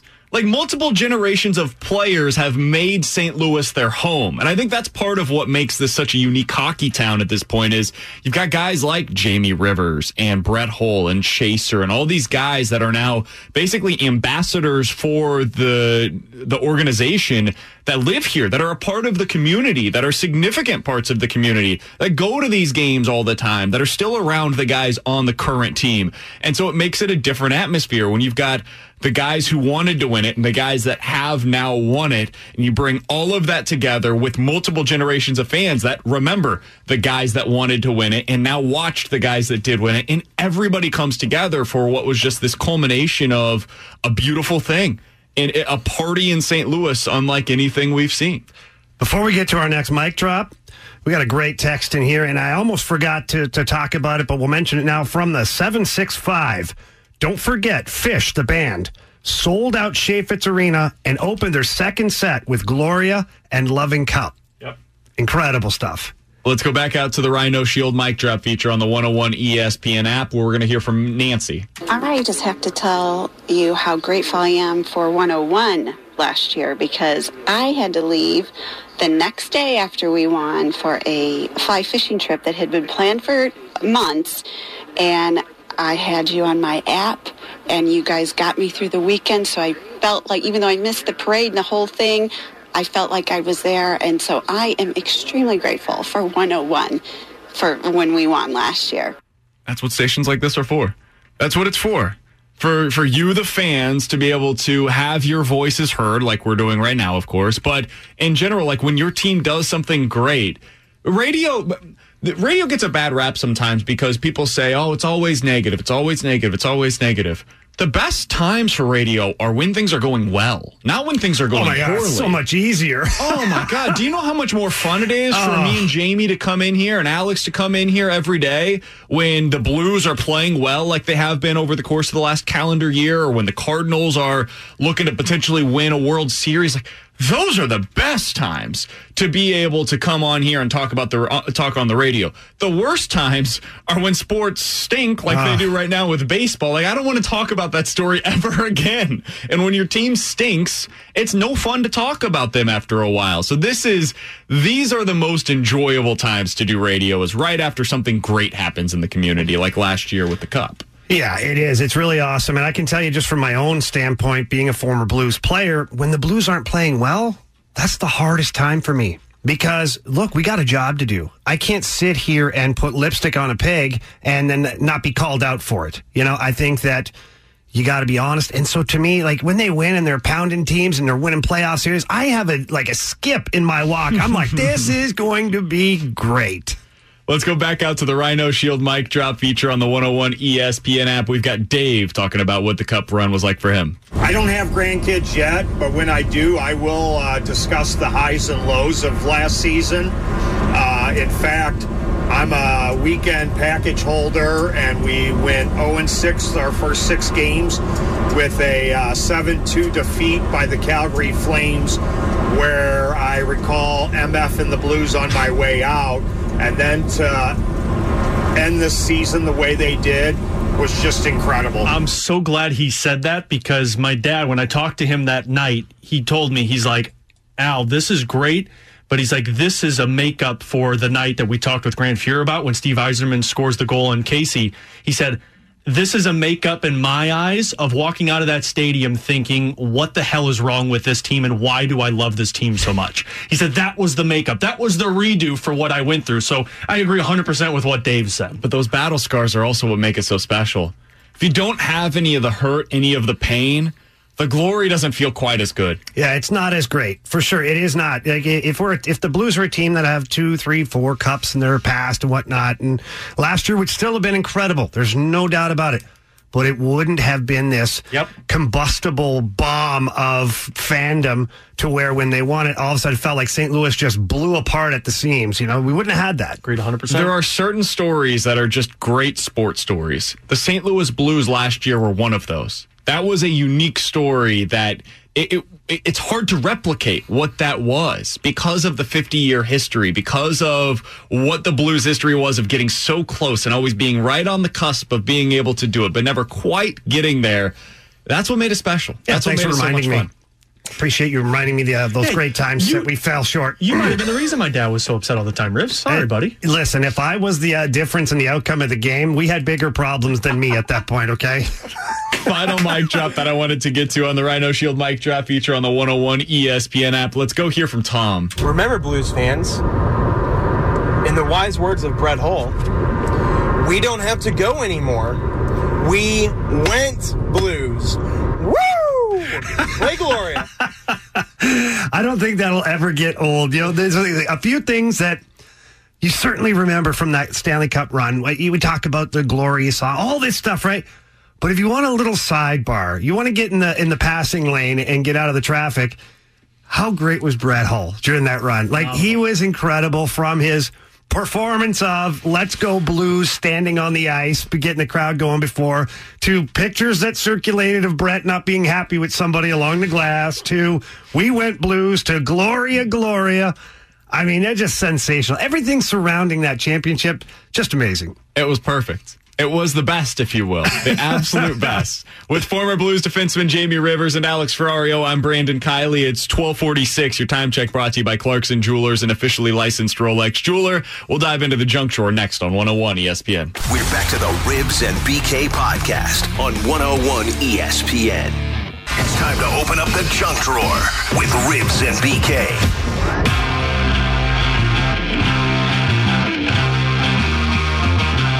With former Blues defenseman Jamie Rivers and Alex Ferrario, I'm Brandon Kiley. It's Rivs and BK on 101 ESPN. Let's dive into the junk drawer, and I've got one to get us started today. I'm going to tell you a headline. I would like to tell me, I would like you to tell me where you think this headline is from, where this person is from. Headline Man gets into tug of war match with an alligator that attacked his dog. Jamie Rivers Lake House. Close. Now, where would you imagine this took place? Uh, for me, obviously, I'm thinking like Florida, somewhere out the coast of Florida. I thought Florida too. You know, and and maybe even you go down to Australia, you know, something like that. But something tells me this is going to be like in like Coeur d'Alene, Idaho, or something like that. Florida was correct. Sometimes places live up to the expectations that you have from them. So this guy, Trent Tweddle, Tweddle, Tweddale, Tweddale, Just he's not listening. just it's okay. Trent, Just is Trent. a Trent. former T-bone. Army staff sergeant. He jumped to action as the gator got a hold of his dog and was trying to pull the dog into the water. So he was pulling on the dog. The man oh, was boy. pulling on the dog to try to get him out to save the dog, of course. He said, quote, I grabbed the dog's collar to try to pull him back, and I ended up in a tug of war match with this gator, and the gator wasn't letting go. So I let go of the collar and I got about knee deep into the water and started pounding on the gator's head until eventually he let go. Now that's a man. Yeah. Part of me feels like that was just blackout moment. Like Yeah. you see Yeah. your dog and you're like, okay, my dog's not dying here. I'm jumping in. I don't care if this is an alligator. I'm jumping in. I actually, you guys might not believe me. I think I would do that. I think I would do that. I don't believe you. I, eh, I don't don't doubt our boy. I know. He doesn't listen. He's, he's very honest about himself. That's very true. You're true there. Don't mess with my dog. Yeah, that's it. My 10 pound yipper snapper, mm-mm. You better not mess with Bell.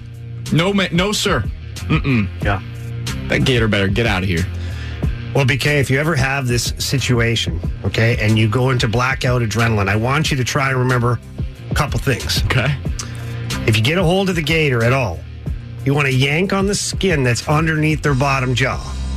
It actually relaxes their jaw, their bite, and leaves their mouth a little more wide open. It's not going to open up like a door for you, but you'll have a chance to maybe get your dog out. Secondly, you want to take a thumb and put it right through its eyeball if you That's have what to. she said. And that way, there, he's going to get some pain. He's going to release for a second. Now, the only downside to this, BK, is he might turn to you then. Hey, listen, I'm a runner. All right. Six five seven eight zero. By Yeah, the way, did the air dog comfort live? service text line. Did the dog live? Uh, important, important note: the dog, the dog's okay. He was able to rip him free. He's he's a okay today. You got to go Chubb style on that alligator, right? Like, damn alligator took my hand, but I got his eye. Took his eyeball. I like it. It's risky, though, but not as risky, boys, as uh, drinking gin in Australia. Let me tell you why, okay? There's a company down in Australia. Uh, I don't want to out them too bad. Okay, yeah, it's called Victoria's Apollo Bay Distillery. The distillery. Okay. They uh, were filling up gin bottles. And of course, these days, right now, during the pandemic, there are a lot of companies that are double dipping. They're trying to make, you know, PPE, the masks, the eye protection, the gloves. A lot of the distilleries are doing the hand sanitizer. There we go. Okay, so as they're doing the gin, there's like seven or eight bottles that got filled with hand sanitizer. Oh no! Yes, yes, yes, yes. And so after that, the mission was on to try and track down these bottles, which, uh, according to what they say, contained uh, 1.45% of glycerol and per- hydrogen Oh, peroxide. that's a problem. And when it's consumed, obviously can cause a variety of serious illnesses. Yeah. So, Australian Food Standards Code urge consumers to avoid drinking the sanitizer as it can have harsh side effects. I can imagine that, yeah, you'd want to avoid that. There is no update on whether they uh, got them all back or not. But I imagine that um, that company's probably panicking just a little bit. Yeah, that ain't great. That's not what you're hoping for. And the other problem is like if you're one of the people that bought the gin, it's not like it's easy to tell. Now, once you drink it, you consume it, you could probably tell the difference between the gin and you know the hand sanitizer. I would think the smell, though, wouldn't you?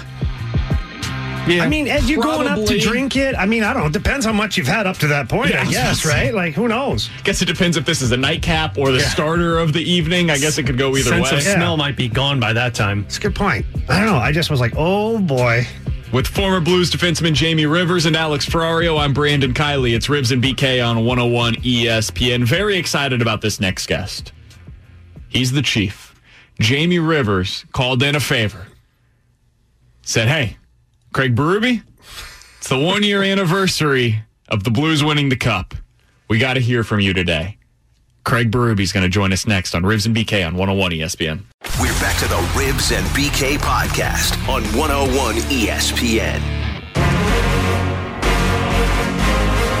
Make hard plays, support each other. Five man units in all three zones. Leave numbers around the puck. Pump it up here. We're here for a reason because we're a good hockey team and we're going to come home with a cup here tonight. Let's go. With former Blues defenseman Jamie Rivers, I'm Brandon Kiley. It's Rivs and BK on 101 ESPN. One year ago today, the St. Louis Blues won the Stanley Cup. And let's go out to the Brown and Crouppen celebrity line to continue reminiscing on what was an incredible day for the franchise's history with the head coach of your St. Louis Blues, Craig Berube, joining us here on Rivs and BK. Coach, first of all, thanks so much for joining us today. How often have you heard that speech at this point? Is this like the hundredth time that you've heard that? Uh, I don't know if it's that many, but you know, enough. I, you know, it gets old. It gets a little old for me, but uh, you know, at the time, it was, uh, it, you know, something that uh, you know was a great moment uh, for our team and our organization, and uh, you know, it's something you always remember. Now, Chief, we haven't talked to you in a while, and first of all, thank you for coming on today. I know you're a busy guy, and uh, and you're back in town from all the quarantine and everything, and we have some some dates coming up. But what have you been doing to stay busy, but at the same time, kind of stay sharp for being you know, waiting for what's to come?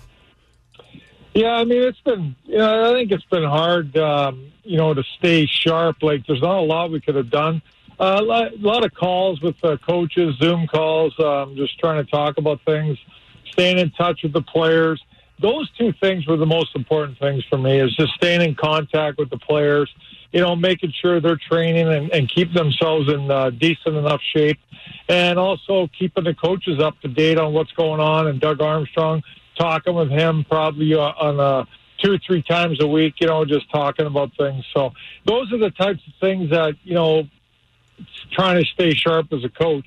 Uh, but the other stuff is just time with family and, uh, you know, kids and, you know, with them being at home all the time with the school and everything. So, you know, busy doing that stuff.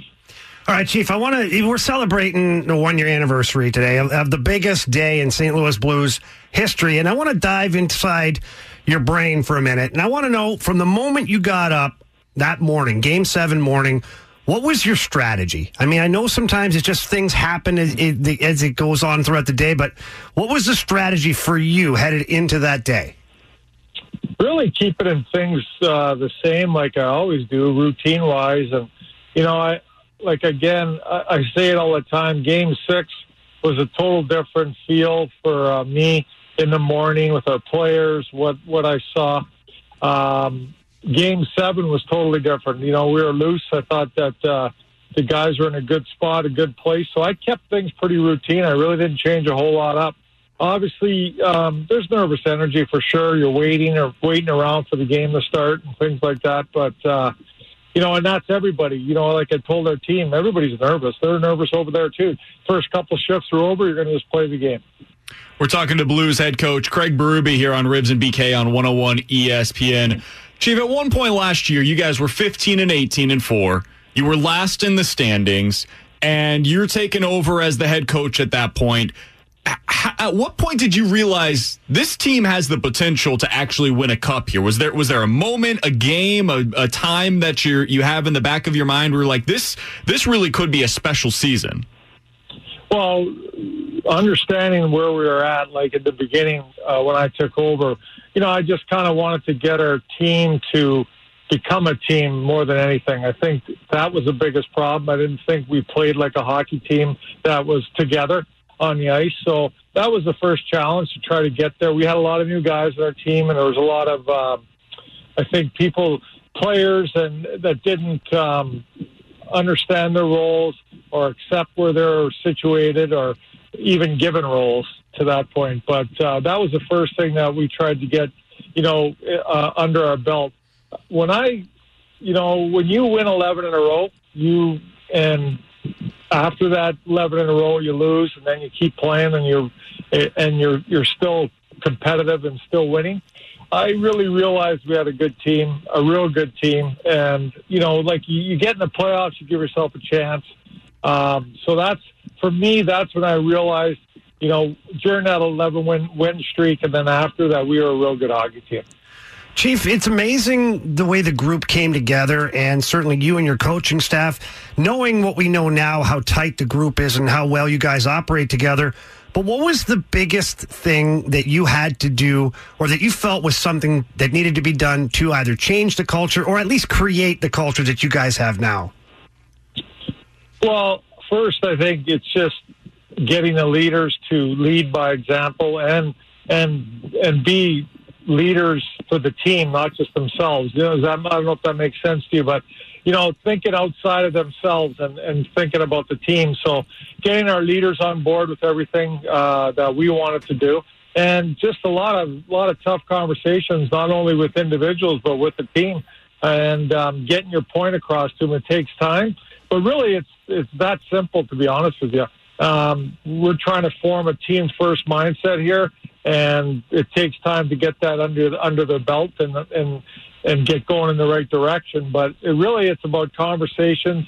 It's about um, you know team with the team, the leaders, everybody buying in. But it's really getting your leaders to lead by example. Yeah, Chief, look, uh, those conversations you talk about, look, we know those aren't easy. Okay. Those are no fun for you. They're no fun for the player. And, you know, in my opinion, you kind of have to be brutally honest, but it's difficult sometimes. So, how did you, what was your strategy when you're into those conversations with the guys to make them understand that this was for something bigger than just, you know, hurt feelings right now? yeah, no, I get it. I think that you know you tell players the truth and you be honest with them, and they understand it. Like I, it, basically, you just got to be the boss, and you got to lay the rules down, and you got to lay the situation down, and that's it. And you know you got to tell your players like this is the way it is, and we need to do this to be successful. If we don't, we won't, and you, you know you might not play. Like that's what it boils down to. You got to be a t- team first guy. That's what we're looking for here. And if we all get in on board with that, we we got a we got a chance to do something. We're talking with Blues head coach Craig Berube here on Rivs and BK on 101 ESPN.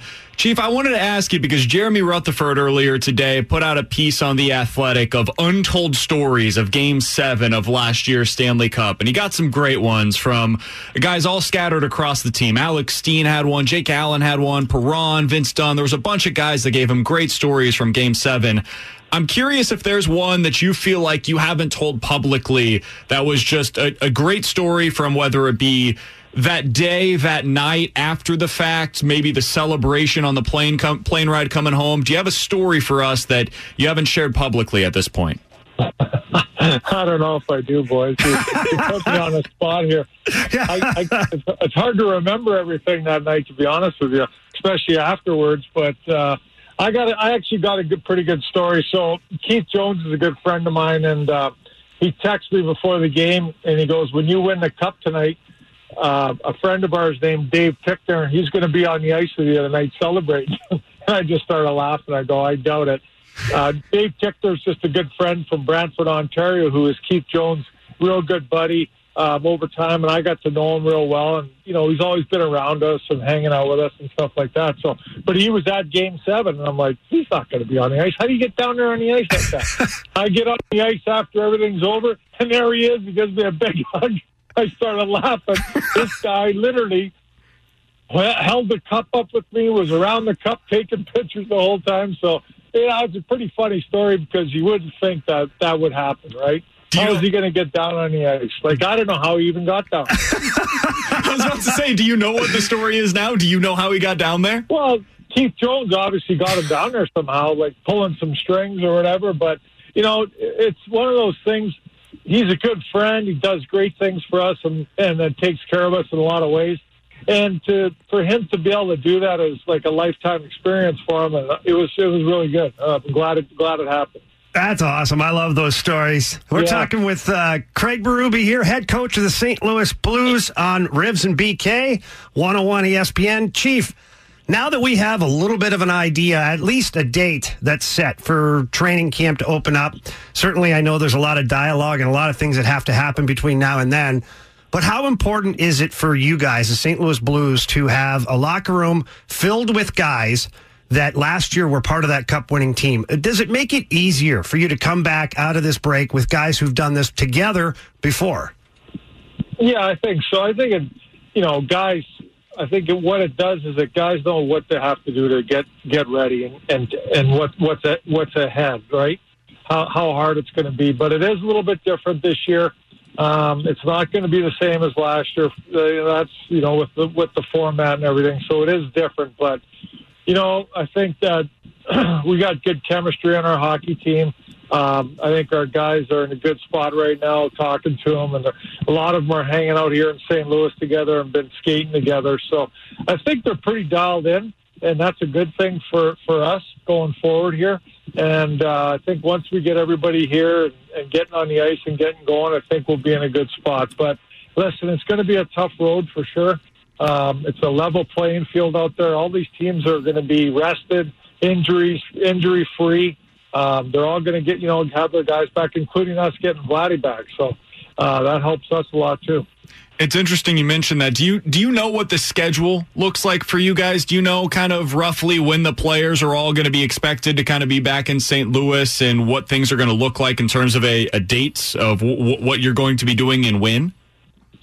Well, that's still a little bit up in the air. Like, you know, we want to get our guys back here, you know, as soon as possible to skate, uh, but that's on their own. You know, uh, you know, I'm here in July 10th. The training camp might open up, but it could be as late as July 15th. Chief, you know, we had a, a guest on earlier today. We had Chris Thorburn on to talk about, you know, last year's championship and whatnot. I was curious. I wanted to ask you about this because, look, you and Thorbs played very similar roles in the National Hockey League, but how great was it to have him around the group? Was that a really that was was that a conscious decision by the staff and management to have this veteran guy as a part of the team? And then how great was it to see him uh, have the chance to lift that cup? Yeah, great decision by Doug Armstrong. He brought it up to me, and I I was right on board with it. I'm a big fan of uh, Thorbs, and so is the team. So we understood the importance of uh, him with the team, uh, what he brings to the team, not only on the ice if he played, but in the locker room, and just being a great guy. And uh, and uh, I don't know, he's one of those guys that walks into a room and lights the room up. Um, you know, everybody go, hey, Thorbs, you know. so I think having him around was real good for our team. You know, I told Thorbs, I said, it's really important that, you know, you keep all these young guys going and, and keep motivated. Guys that aren't playing, it's important that they stay motivated and keep working hard, not get, uh, you know, everybody, guys get upset about not playing, and, and I totally understand it. I've been there, and it's not easy. So, but he he was a big part of it all because his got such a positive influence on people. We're talking to Blues head coach Craig Berube here on Rivs and BK on 101 ESPN. Coach, I wanted to ask you about Jamie Rivers, my co-host, because you guys played in the league around the same time in the late 90s, early 2000s. What was Jamie Rivers like? You, you could give me a great scouting report, I feel like. Chief was What afraid to fight me. Back down all the time. What was Jamie Rivers No, like no, as a Rib, hockey player? Rib, you were like you were like the fourth guy that wanted to fight me. I had Twister, I had Chaser, I had this guy, I had Reed Low, I had all these guys ahead of you. You were like down the line a little bit, but you know. And Chief, nobody's happier about that than me. Okay, I can tell you that right now. I strategically put myself in that spot. I didn't want to overachieve so that I got bumped up in the rotation. No, thank you. Nah, Rose was a solid player, man. Like come to play every night type of guy. Hey, good player. I appreciate that, Coach. No, you were. Thank you very much. Coach, we really appreciate the time today. Thanks so much for joining us on the one year anniversary of the Blues hoisting that cup. We're certainly looking forward to being able to see you guys get back out on the ice soon and hopefully hoist another one to be back to back champs. Yeah, for sure. Thanks for having me on, guys. Have a great day. Enjoy the enjoy the day. Absolutely. Thanks, That's Chief. Coach Craig Berube joining us here on Rivs and BK on 101 ESPN. Man, I I'm really ready for sports to get back. I'm I'm really th- this week has brought it back for me. Well, this is brutal today. Like this is amazing today. Like I'm sitting here going, looking at the clock. I'm like, we got 45 minutes left. I don't want it to end today.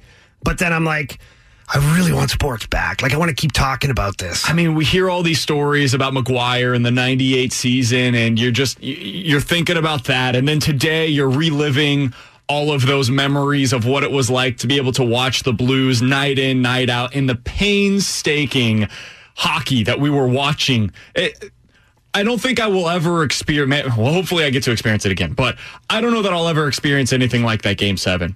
Like the the amount of emotions that are running through you the entire time that you're watching the game, just feeling like, oh my god, this is going to be it. Oh my god, this is going to be it. It's just, it's brutal, man. It's in the best possible way. I stood up the whole game. I'm sitting at the studio, Fox Sports studio. I couldn't sit. I, I stood. And then once I was standing in one spot and Binnington was making saves and then we're scoring goals, now in my mind, I can't move. You're not allowed to move from this exact spot, or you might change the dynamic. So, as crazy as it is, we all felt like we were a part of it in some stupid way. and here, I- my lower back was killing me, and I'm like, I'm not moving. So silly, but it was so amazing. We're reliving that on the one year anniversary, the Blues Stanley Cup champions hoisting that cup over their heads for the first time in franchise history. We continue reliving it with you next. The Air Comfort Service text line is 65780. The Rhino Shield mic drop features on the 101 ESPN app. What do you remember about that run? What are you going to tell your kids, your grandkids, your loved ones about that run whenever we get further away from it? We'll hear from you next on 101 ESPN. We're back to the Rivs and BK podcast on 101 ESPN.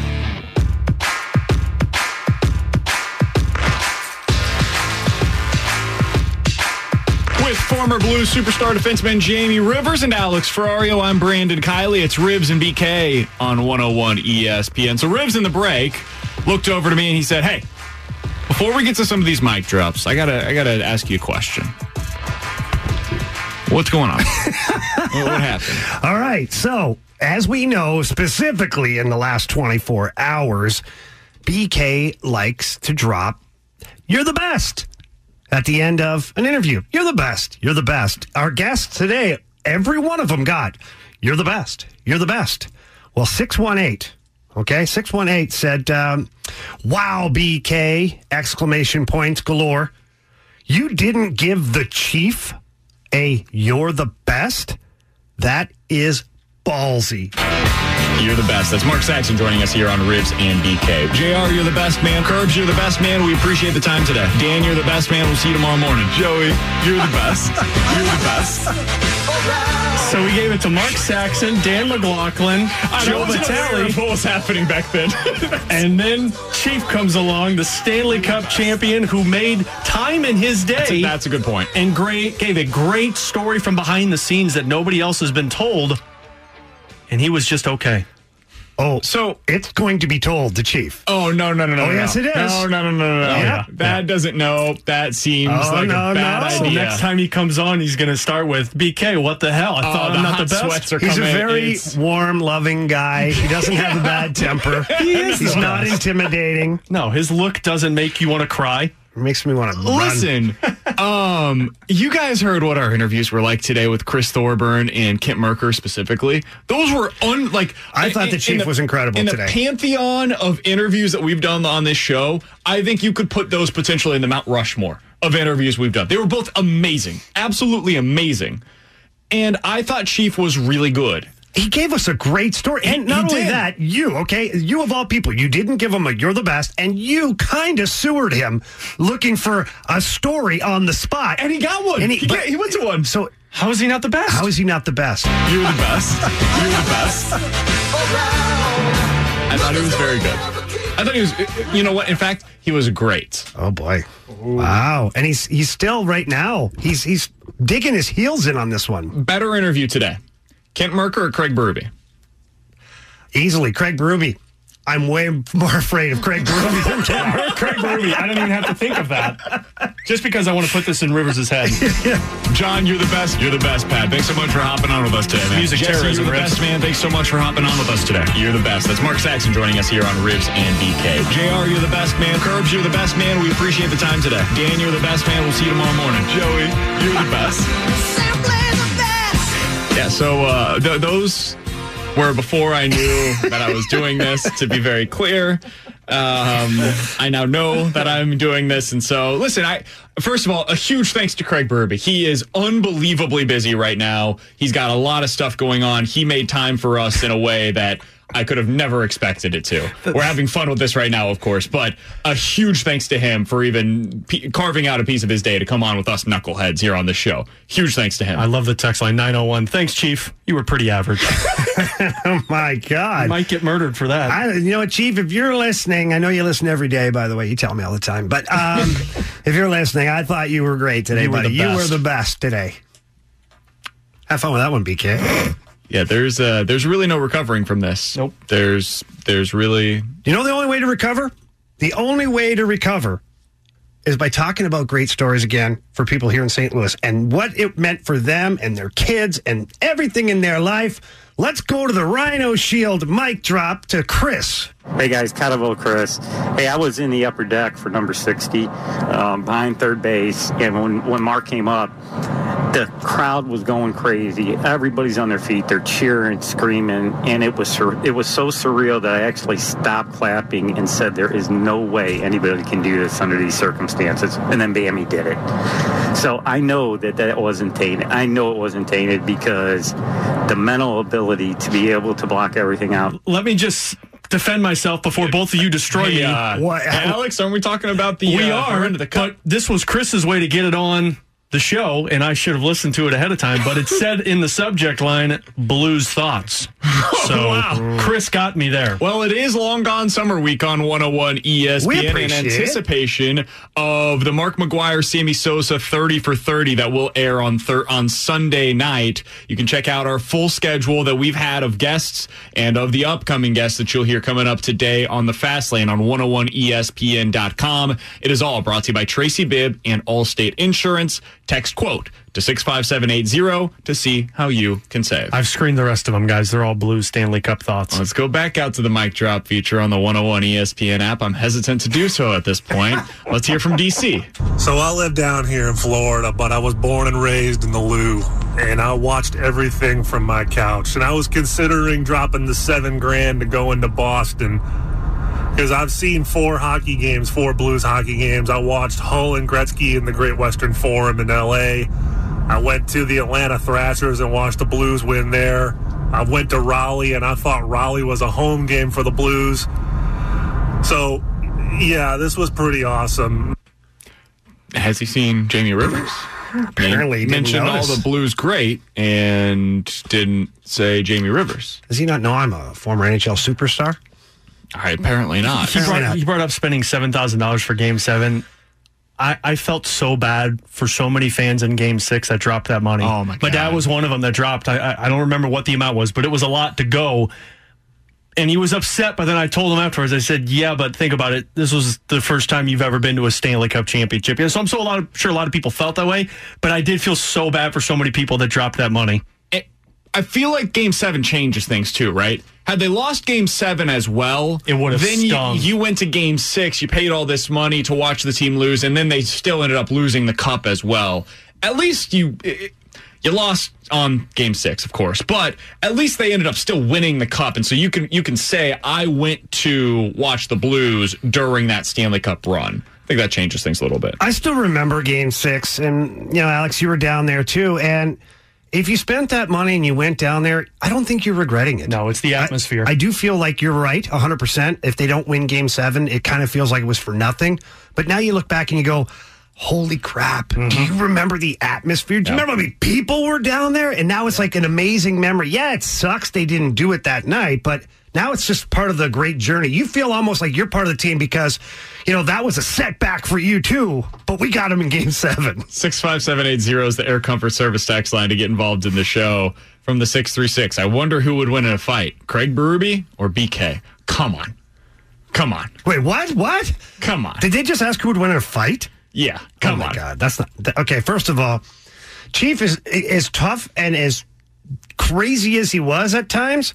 He wouldn't even fight you. Okay, he has a heart. He does, and like Chief used to sidestep guys that were not like heavyweights. He, you could t- he almost felt bad for them. He would pu- he would probably just put his arm around you, pat you on the head, and tell you to just go on your way. He'd look at me like a puppy dog. He'd be like, it's just not worth my time. Or he'd just stare right through you, and then your bowels would just release into your own pants, and you wouldn't know what to do. Seems very likely. I likely. feel like that happens for media members. It happened a few times. Speaking of media members, welcome to my life.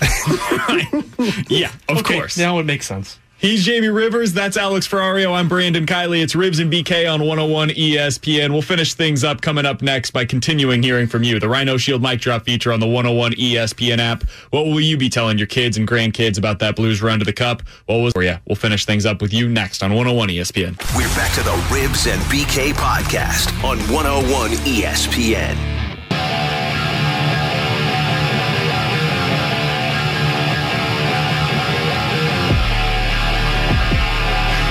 Former Blues defenseman Jamie Rivers and Alex Ferrario, I'm Brandon Kiley. It's Rivs and BK on 101 ESPN.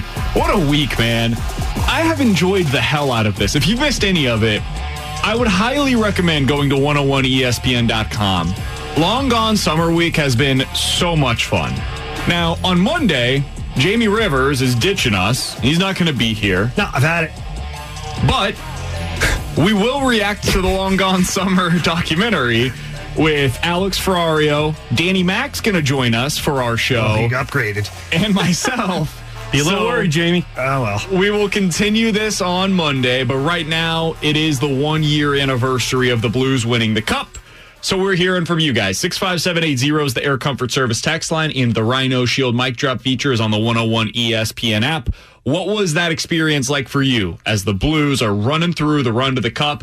Let's hear from Brett. My son was two months old when the Blues won the cup, and when the game started, I was holding him, and then the Blues scored, and I just looked at my wife and said, "I'm holding him the rest of this game when the Blues are playing."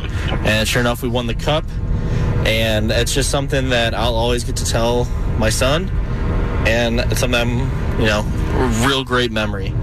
You guys are the best. and, and from that moment, his son's name was changed to Stanley. Oh my God, that's great. I listen, man, Brett. I feel you, bro. I know. I, I understand why you did it, man, and we appreciate it. Absolutely. Let's go out and hear from Fred. Fred on the Rhino Shield mic drop feature on the 101 ESPN app. My biggest Stanley Cup memory was the fact that the Blues heard "Glory" on January 6th. It was our daughter's birthday. Uh, she was killed 13 years ago. And in her memory, we'd have a birthday party every year. And last year we couldn't. My wife said she'd find a party somewhere, so we figured it was up in Philly with the Blues listening to Gloria. That's incredible. Awesome. Absolutely incredible. Um, first of all, uh, my apologies for your loss. Our condolences for you and your family. I, I can't imagine that has been easy.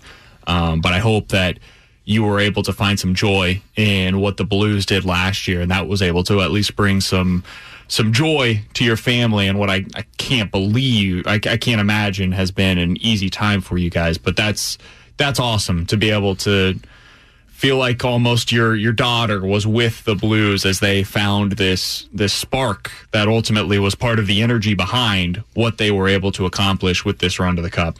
Let's go back out to the Rhino Shield mic drop uh, with Justin. So I was fortunate enough to be at the Enterprise Center during uh, Game Seven to watch them win the Stanley Cup. But I had just wrecked a four wheeler and I was not wearing a helmet, and I cannot confirm or deny alcohol was involved. but I split my head open, had 11 stitches, and still went to Enterprise Center so I could be a tough guy just like all the boys in blue. Perfect hockey player. oh my! God. I'll tell you what. I, I- in the last couple months, there has been no less than four or five people talking about four wheeler accidents. People listening, please wear your helmets. please wear your helmets. But we here at 101 and the Blues appreciate your toughness and getting through it and being there for them in Game Seven. Let's go back out to the Rhino Shield mic drop feature on the 101 ESPN app to hear from Justin. Let's hear from Kevin. You know, I sit here one year later reflecting on that incredible Stanley Cup run. And with the anniversary being on a Friday, you know, I can't help but wonder if this wasn't a pandemic right now, how the party at Obi Clark's should be this weekend with everyone just, you know, having a man soda, reminiscing on the year that was, that incredible run that none of us will ever forget. Would we be finishing up the Yeah, Stanley Cup final right now? We'd be celebrating another Stanley Cup. Uh, we would be. It's gotta be at least or it would- close. or it would be in the last. It'd be the last couple games, Yeah. depending on what the schedule was Yeah, like. timing probably pretty accurate. So yeah, either way, we'd be crushing man sodas. Well, yeah, because we'd be celebrating back to back titles. Absolutely. For your St. Louis Blues. Now, we're going to do that. It's just going to be postponed. It's going to be a different time of year to do it. It's going to be exciting. So, when would that, that'll end in what, October is what they're kind of thinking?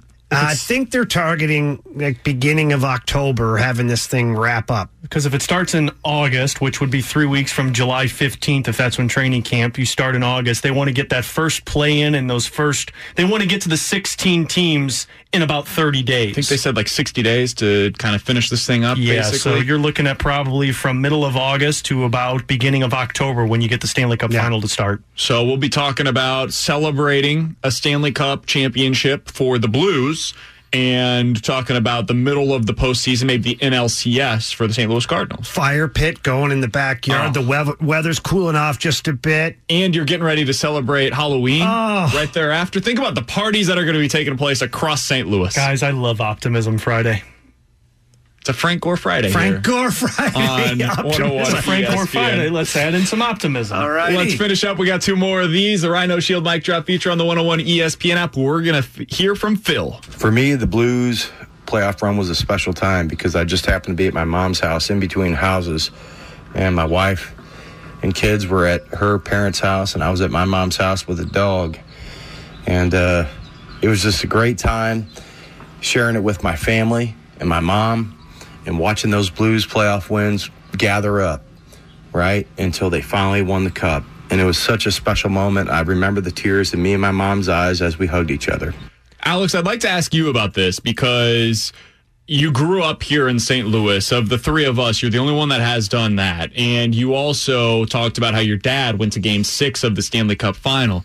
I think this is one thing that's really unique about sports too, is that you go through a run like this and a lot of people reconnect with their parents in a way that maybe you wouldn't otherwise. Like maybe you were still always close with your parents, but now you're calling them and texting them mm-hmm. throughout all the games and you're talking about it after the game and you're leading up to the game and all of these different things. It's just a different type of a relationship that builds through the blues in a run like this. And you heard it there from that mic drop. Was that the same thing for you as well? Yeah, it was 100%. And, you know, my, my dad has lived vicariously through my sports broadcasting career when I was at KMOX and then obviously now with the Blues. He was the reason I became a Blues fan. I was, my first game was in 96. I was six years old and he took me to that game, fell in love with it. He and I were big Blues fans all the way through. So it, it was one of those things that you go through all of the pain with your dad, with your mom, with your brother, sisters, however it works.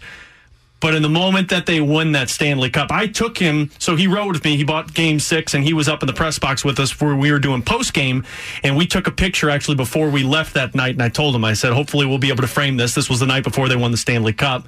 Game seven, I FaceTimed him and, you know, tears rolling down his eyes for how excited he was, you know, cheering, chanting. It was one of those things that you just connect even further with one of those moments. I had something kind of similar this year with the Chiefs run in the postseason. I was able to cover, it was my last day at 610 in Kansas City before I had moved out here, uh, my last week was we went down to Miami to cover Radio Row for the week of the Super Bowl. And my dad decided kind of last minute, I'm, I'm going. I've got to go to the Super Bowl. I've got, I've got to go down there. I don't know if I'll ever see this again in my life. So the week of the Super Bowl, we were able to go out and grab some drinks like two nights before the Chiefs were playing in the Super Bowl. So not quite the exact same thing, but the same experience of through sports being able to do some of that cool stuff. One thing that I was going to bring up, and it's a little different from a lot of people, my story with the Stanley Cup, right? Yeah. Sharing it with my family. Yeah. So having access to a lot that's going on and being invited to a lot of things, I was able to celebrate the Stanley Cup victory with my family Mm-hmm. all through it. All the parties, all the things. And I'll tell you what, St. Louis Blues, Tom Stillman, Chris Zimmerman, Steve Chapman, Doug Armstrong, Chief Berube, they all included the alumni. And and you felt like you were a part of the family, and it was great because my kids got access. They I don't, they got tired of taking pictures with the cup, you know. And but that's just a memory I'll never forget. My family will never forget celebrating a Stanley Cup together. Well, and one and one thing I do want to say, you know, I had the opportunity. Luckily, the Blues Radio, the flagship at the time, gave us the opportunity to bring family and friends to come see the cup and take. Because I didn't get the opportunity. I'm not as close with the players as an alumni is to go to those parties. But I, I will never forget the look on my dad's eyes when I was able to take him in and let him take a picture with the Stanley Cup. And we have a picture that's framed of both of us kissing the cup, and it's kind of full circle from when you're six years old and you're going to those games to taking your dad to see that Stanley Cup. We've got one more Rhino Shield mic drop from the 101 ESPN app. Let's hear from Ricky to finish things off today. Guys, prior to game seven, my brother and I had not talked in six months. After the first period, I'm like, oh, you know what? The hell with this. It's time to squash it. I grabbed a 12 pack of Bud, went over his house. He opens the door, looks at me. I give him a big old hug. Said, bro, I'm sorry. Um, let's go win the cup tonight. And sure as hell, we did. My brother and I have been best friends again ever since. That's awesome. That's the power of sports, man. That they gave bring me people goosebumps. together. They bring people together. That's an amazing story, and uh, I re- we really appreciate the mic drop, and it's really been amazing to hear all these stories all day long. And, and BK, you know, our listeners don't even realize that we came in here today, we had a rundown, you worked your butt off and, and putting it together and getting all this stuff. And the fans, you guys again, the listeners, you guys again took over in a great way because we had so many mic drops, so many text messages that. Guys, it feels like we just won it again. I feel like I'm talking about it like it was yesterday. I'm so- on this high of like I feel Yeah. I feel like I'm riding a wave right now that's just like reaching another crescendo the way that the Blues did last year. We're gonna go out and change a tire now, BK. Hell yeah. Easy. Whoa. whoa, I thought, whoa, I thought we had enough No? momentum to do it. Yeah, I mean that was your No. opportunity. All right. Mm-mm. Nope. It I'm has already, been it uh, has been great. I feel we're- we should go beat up Craig Berube, BK. No. All right, you guys do that. No. I'll meet you there, okay? If I'm not there, start without me. I'll just beat up the Gator instead. There we go. Better chance, I would much rather fight the Gator than Craig Berube. Save the puppy dog. yeah. With former Blues superstar defenseman Jamie Rivers and Alex Ferrario, I'm Brandon Kiley. We'll cross things over with the fast lane next. We're back to the Rivs and BK podcast on 101 ESPN. With former superstar defenseman Jamie Rivers, I'm Brandon Kiley. That's Alex Ferrario. Superstar defenseman. Damn, I love it. Ranj, Did you not hear what he did in the AHL and the OHL? That's a good point. Yeah, I did. I did. I read the book. OHL Hall of Famer. That's right. Yeah, That's right. he's a That's the stats. superstar to me. I Well, I love Jamie. Here's how this happened. I love him so much. And by the way, uh, I've been trying for how long now to get a jersey with your uh, your name on it. And you've been promising me that you'll set me up with a guy who will take care of it for me. I have. You've been I- I telling me for nine months. I got a jersey with Rivers' autograph on it. The only problem is I can't understand. I can't read his writing. I can just understand the six. I don't want the autograph. I just want to be able to wear Why the don't Only problem the is that autograph? jersey's seriously devalued now. Yeah. I'm like, who the hell is this number six? Oh, that's got to be Jamie Rivers. Jamie Rivers in 93 94 for the Sudbury Wolves. 32 goals, 89 assists, 121 points in Dude. 65 games played. Not a big deal. Dude, look at you. That's Yep. incredible.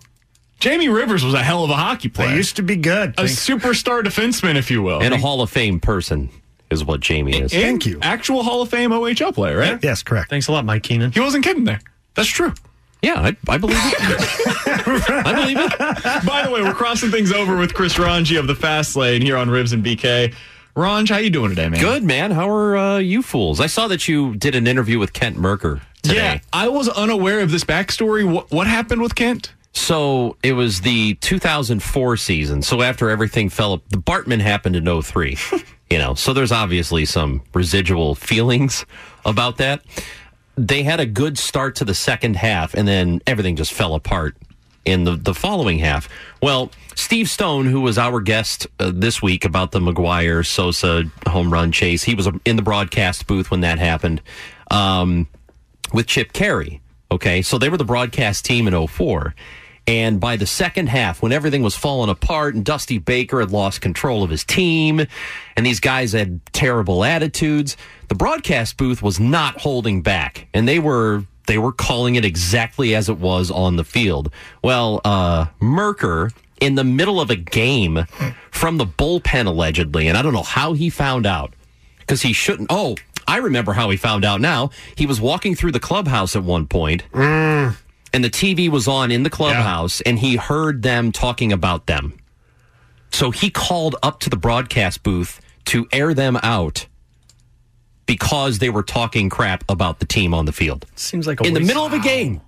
In the middle of a game. Well, I can tell you, I he like was him even more now. absolutely You should incredible not. with us today. Well, I'm I'm sure he's good, but dude, what are you what are you doing, man? Yeah, it's like not take great. take ownership of and and I'm sure that if you had asked him, well, I would hope that that this many years later he would be like, yeah, that was a mistake. I shouldn't have done that. You know, I should be worried about what's going on on the field in front of me in the middle of a freaking game instead of calling up to the broadcast booth to bitch about what they're saying about Yeah, us. Yeah, but Ron, hear me out for a second. Yeah. Okay. Is yes, would he like a would he like a do over, a take back? hundred percent. There's no doubt in my mind he would say, I would probably rather do something different. But when you're in that fire pit with all your teammates and you suck and things aren't going well, good teammates, guys who are actually good people, good teammates who care about their the guys around them, they feel like they have to protect them in some way. And it, it, it it's happened to me in my career. We've been on awful teams, and you're telling people who say bad things about your teammates that, you know, go put it in your pipe over here and smoke it. So I can imagine that he got a little riled up trying to take care of his teammates. And, you know, yeah, a do over, certainly, but I understand it.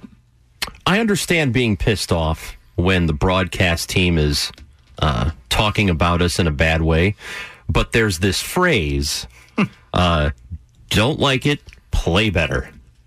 Play better. I understand. Right? I Like understand. you're just a, if you don't like people talking crap about you as a team, do better at your job. And and I think it was more than just the losing. I think there was a lot going on in the what were in they the saying clubhouse. specifically too? Right, we don't have the backstory. I don't- I don't know. Like, I don't- what I if don't they know. said something that really wasn't even baseball related? I don't remember. It, well, I don't think they did that. I don't think it ever got personal. It wasn't like that. Okay. I think. I think at the time it happened, if I remember correctly, they were talking about Dusty specifically, and you know, Dusty had he, he, he had lost control of the clubhouse. Mm-hmm. You know, everybody was fighting, and there was a lot going on, and so they just decided to take it out on the broadcast team, which is not a good look at all. No. I understand being frustrated. Well, do your job better then, and, Sure. and don't be childish about it. You know what a good look is, though, Ranj? What's that, buddy? Alex Pietrangelo holding a Stanley Cup above his head My one God, year ago. I got to tell you, that was a, a really fun day for me. So I went to the watch party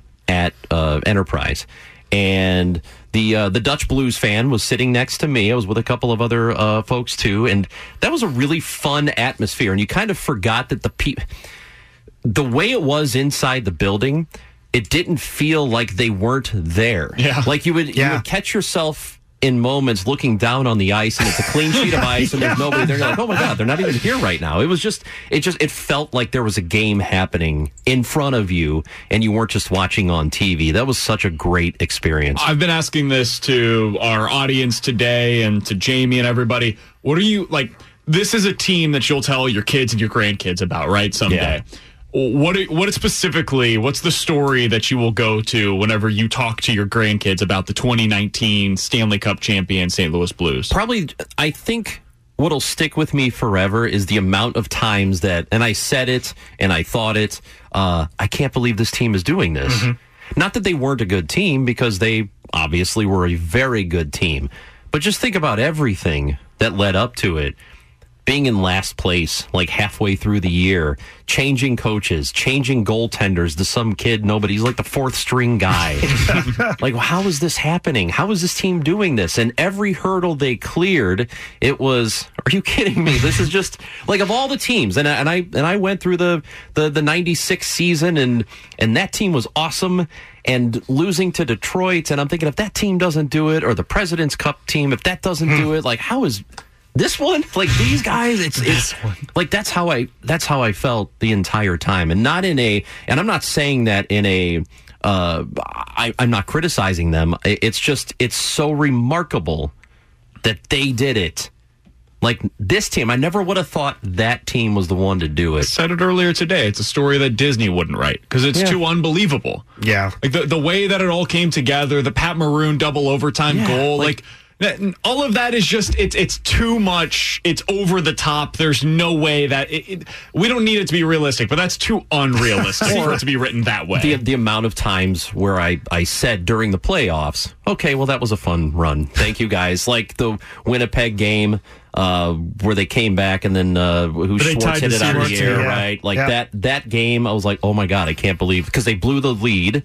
They had the two goal lead, they blew it, and I said, well, all right, It's a good run. Yeah, that was it. Like, That's what's that? it. I'm all- I'm that's, done. That's the end of that. and then and then the hand pass, and I'm like, all right, well, you, there's no coming back from something like that.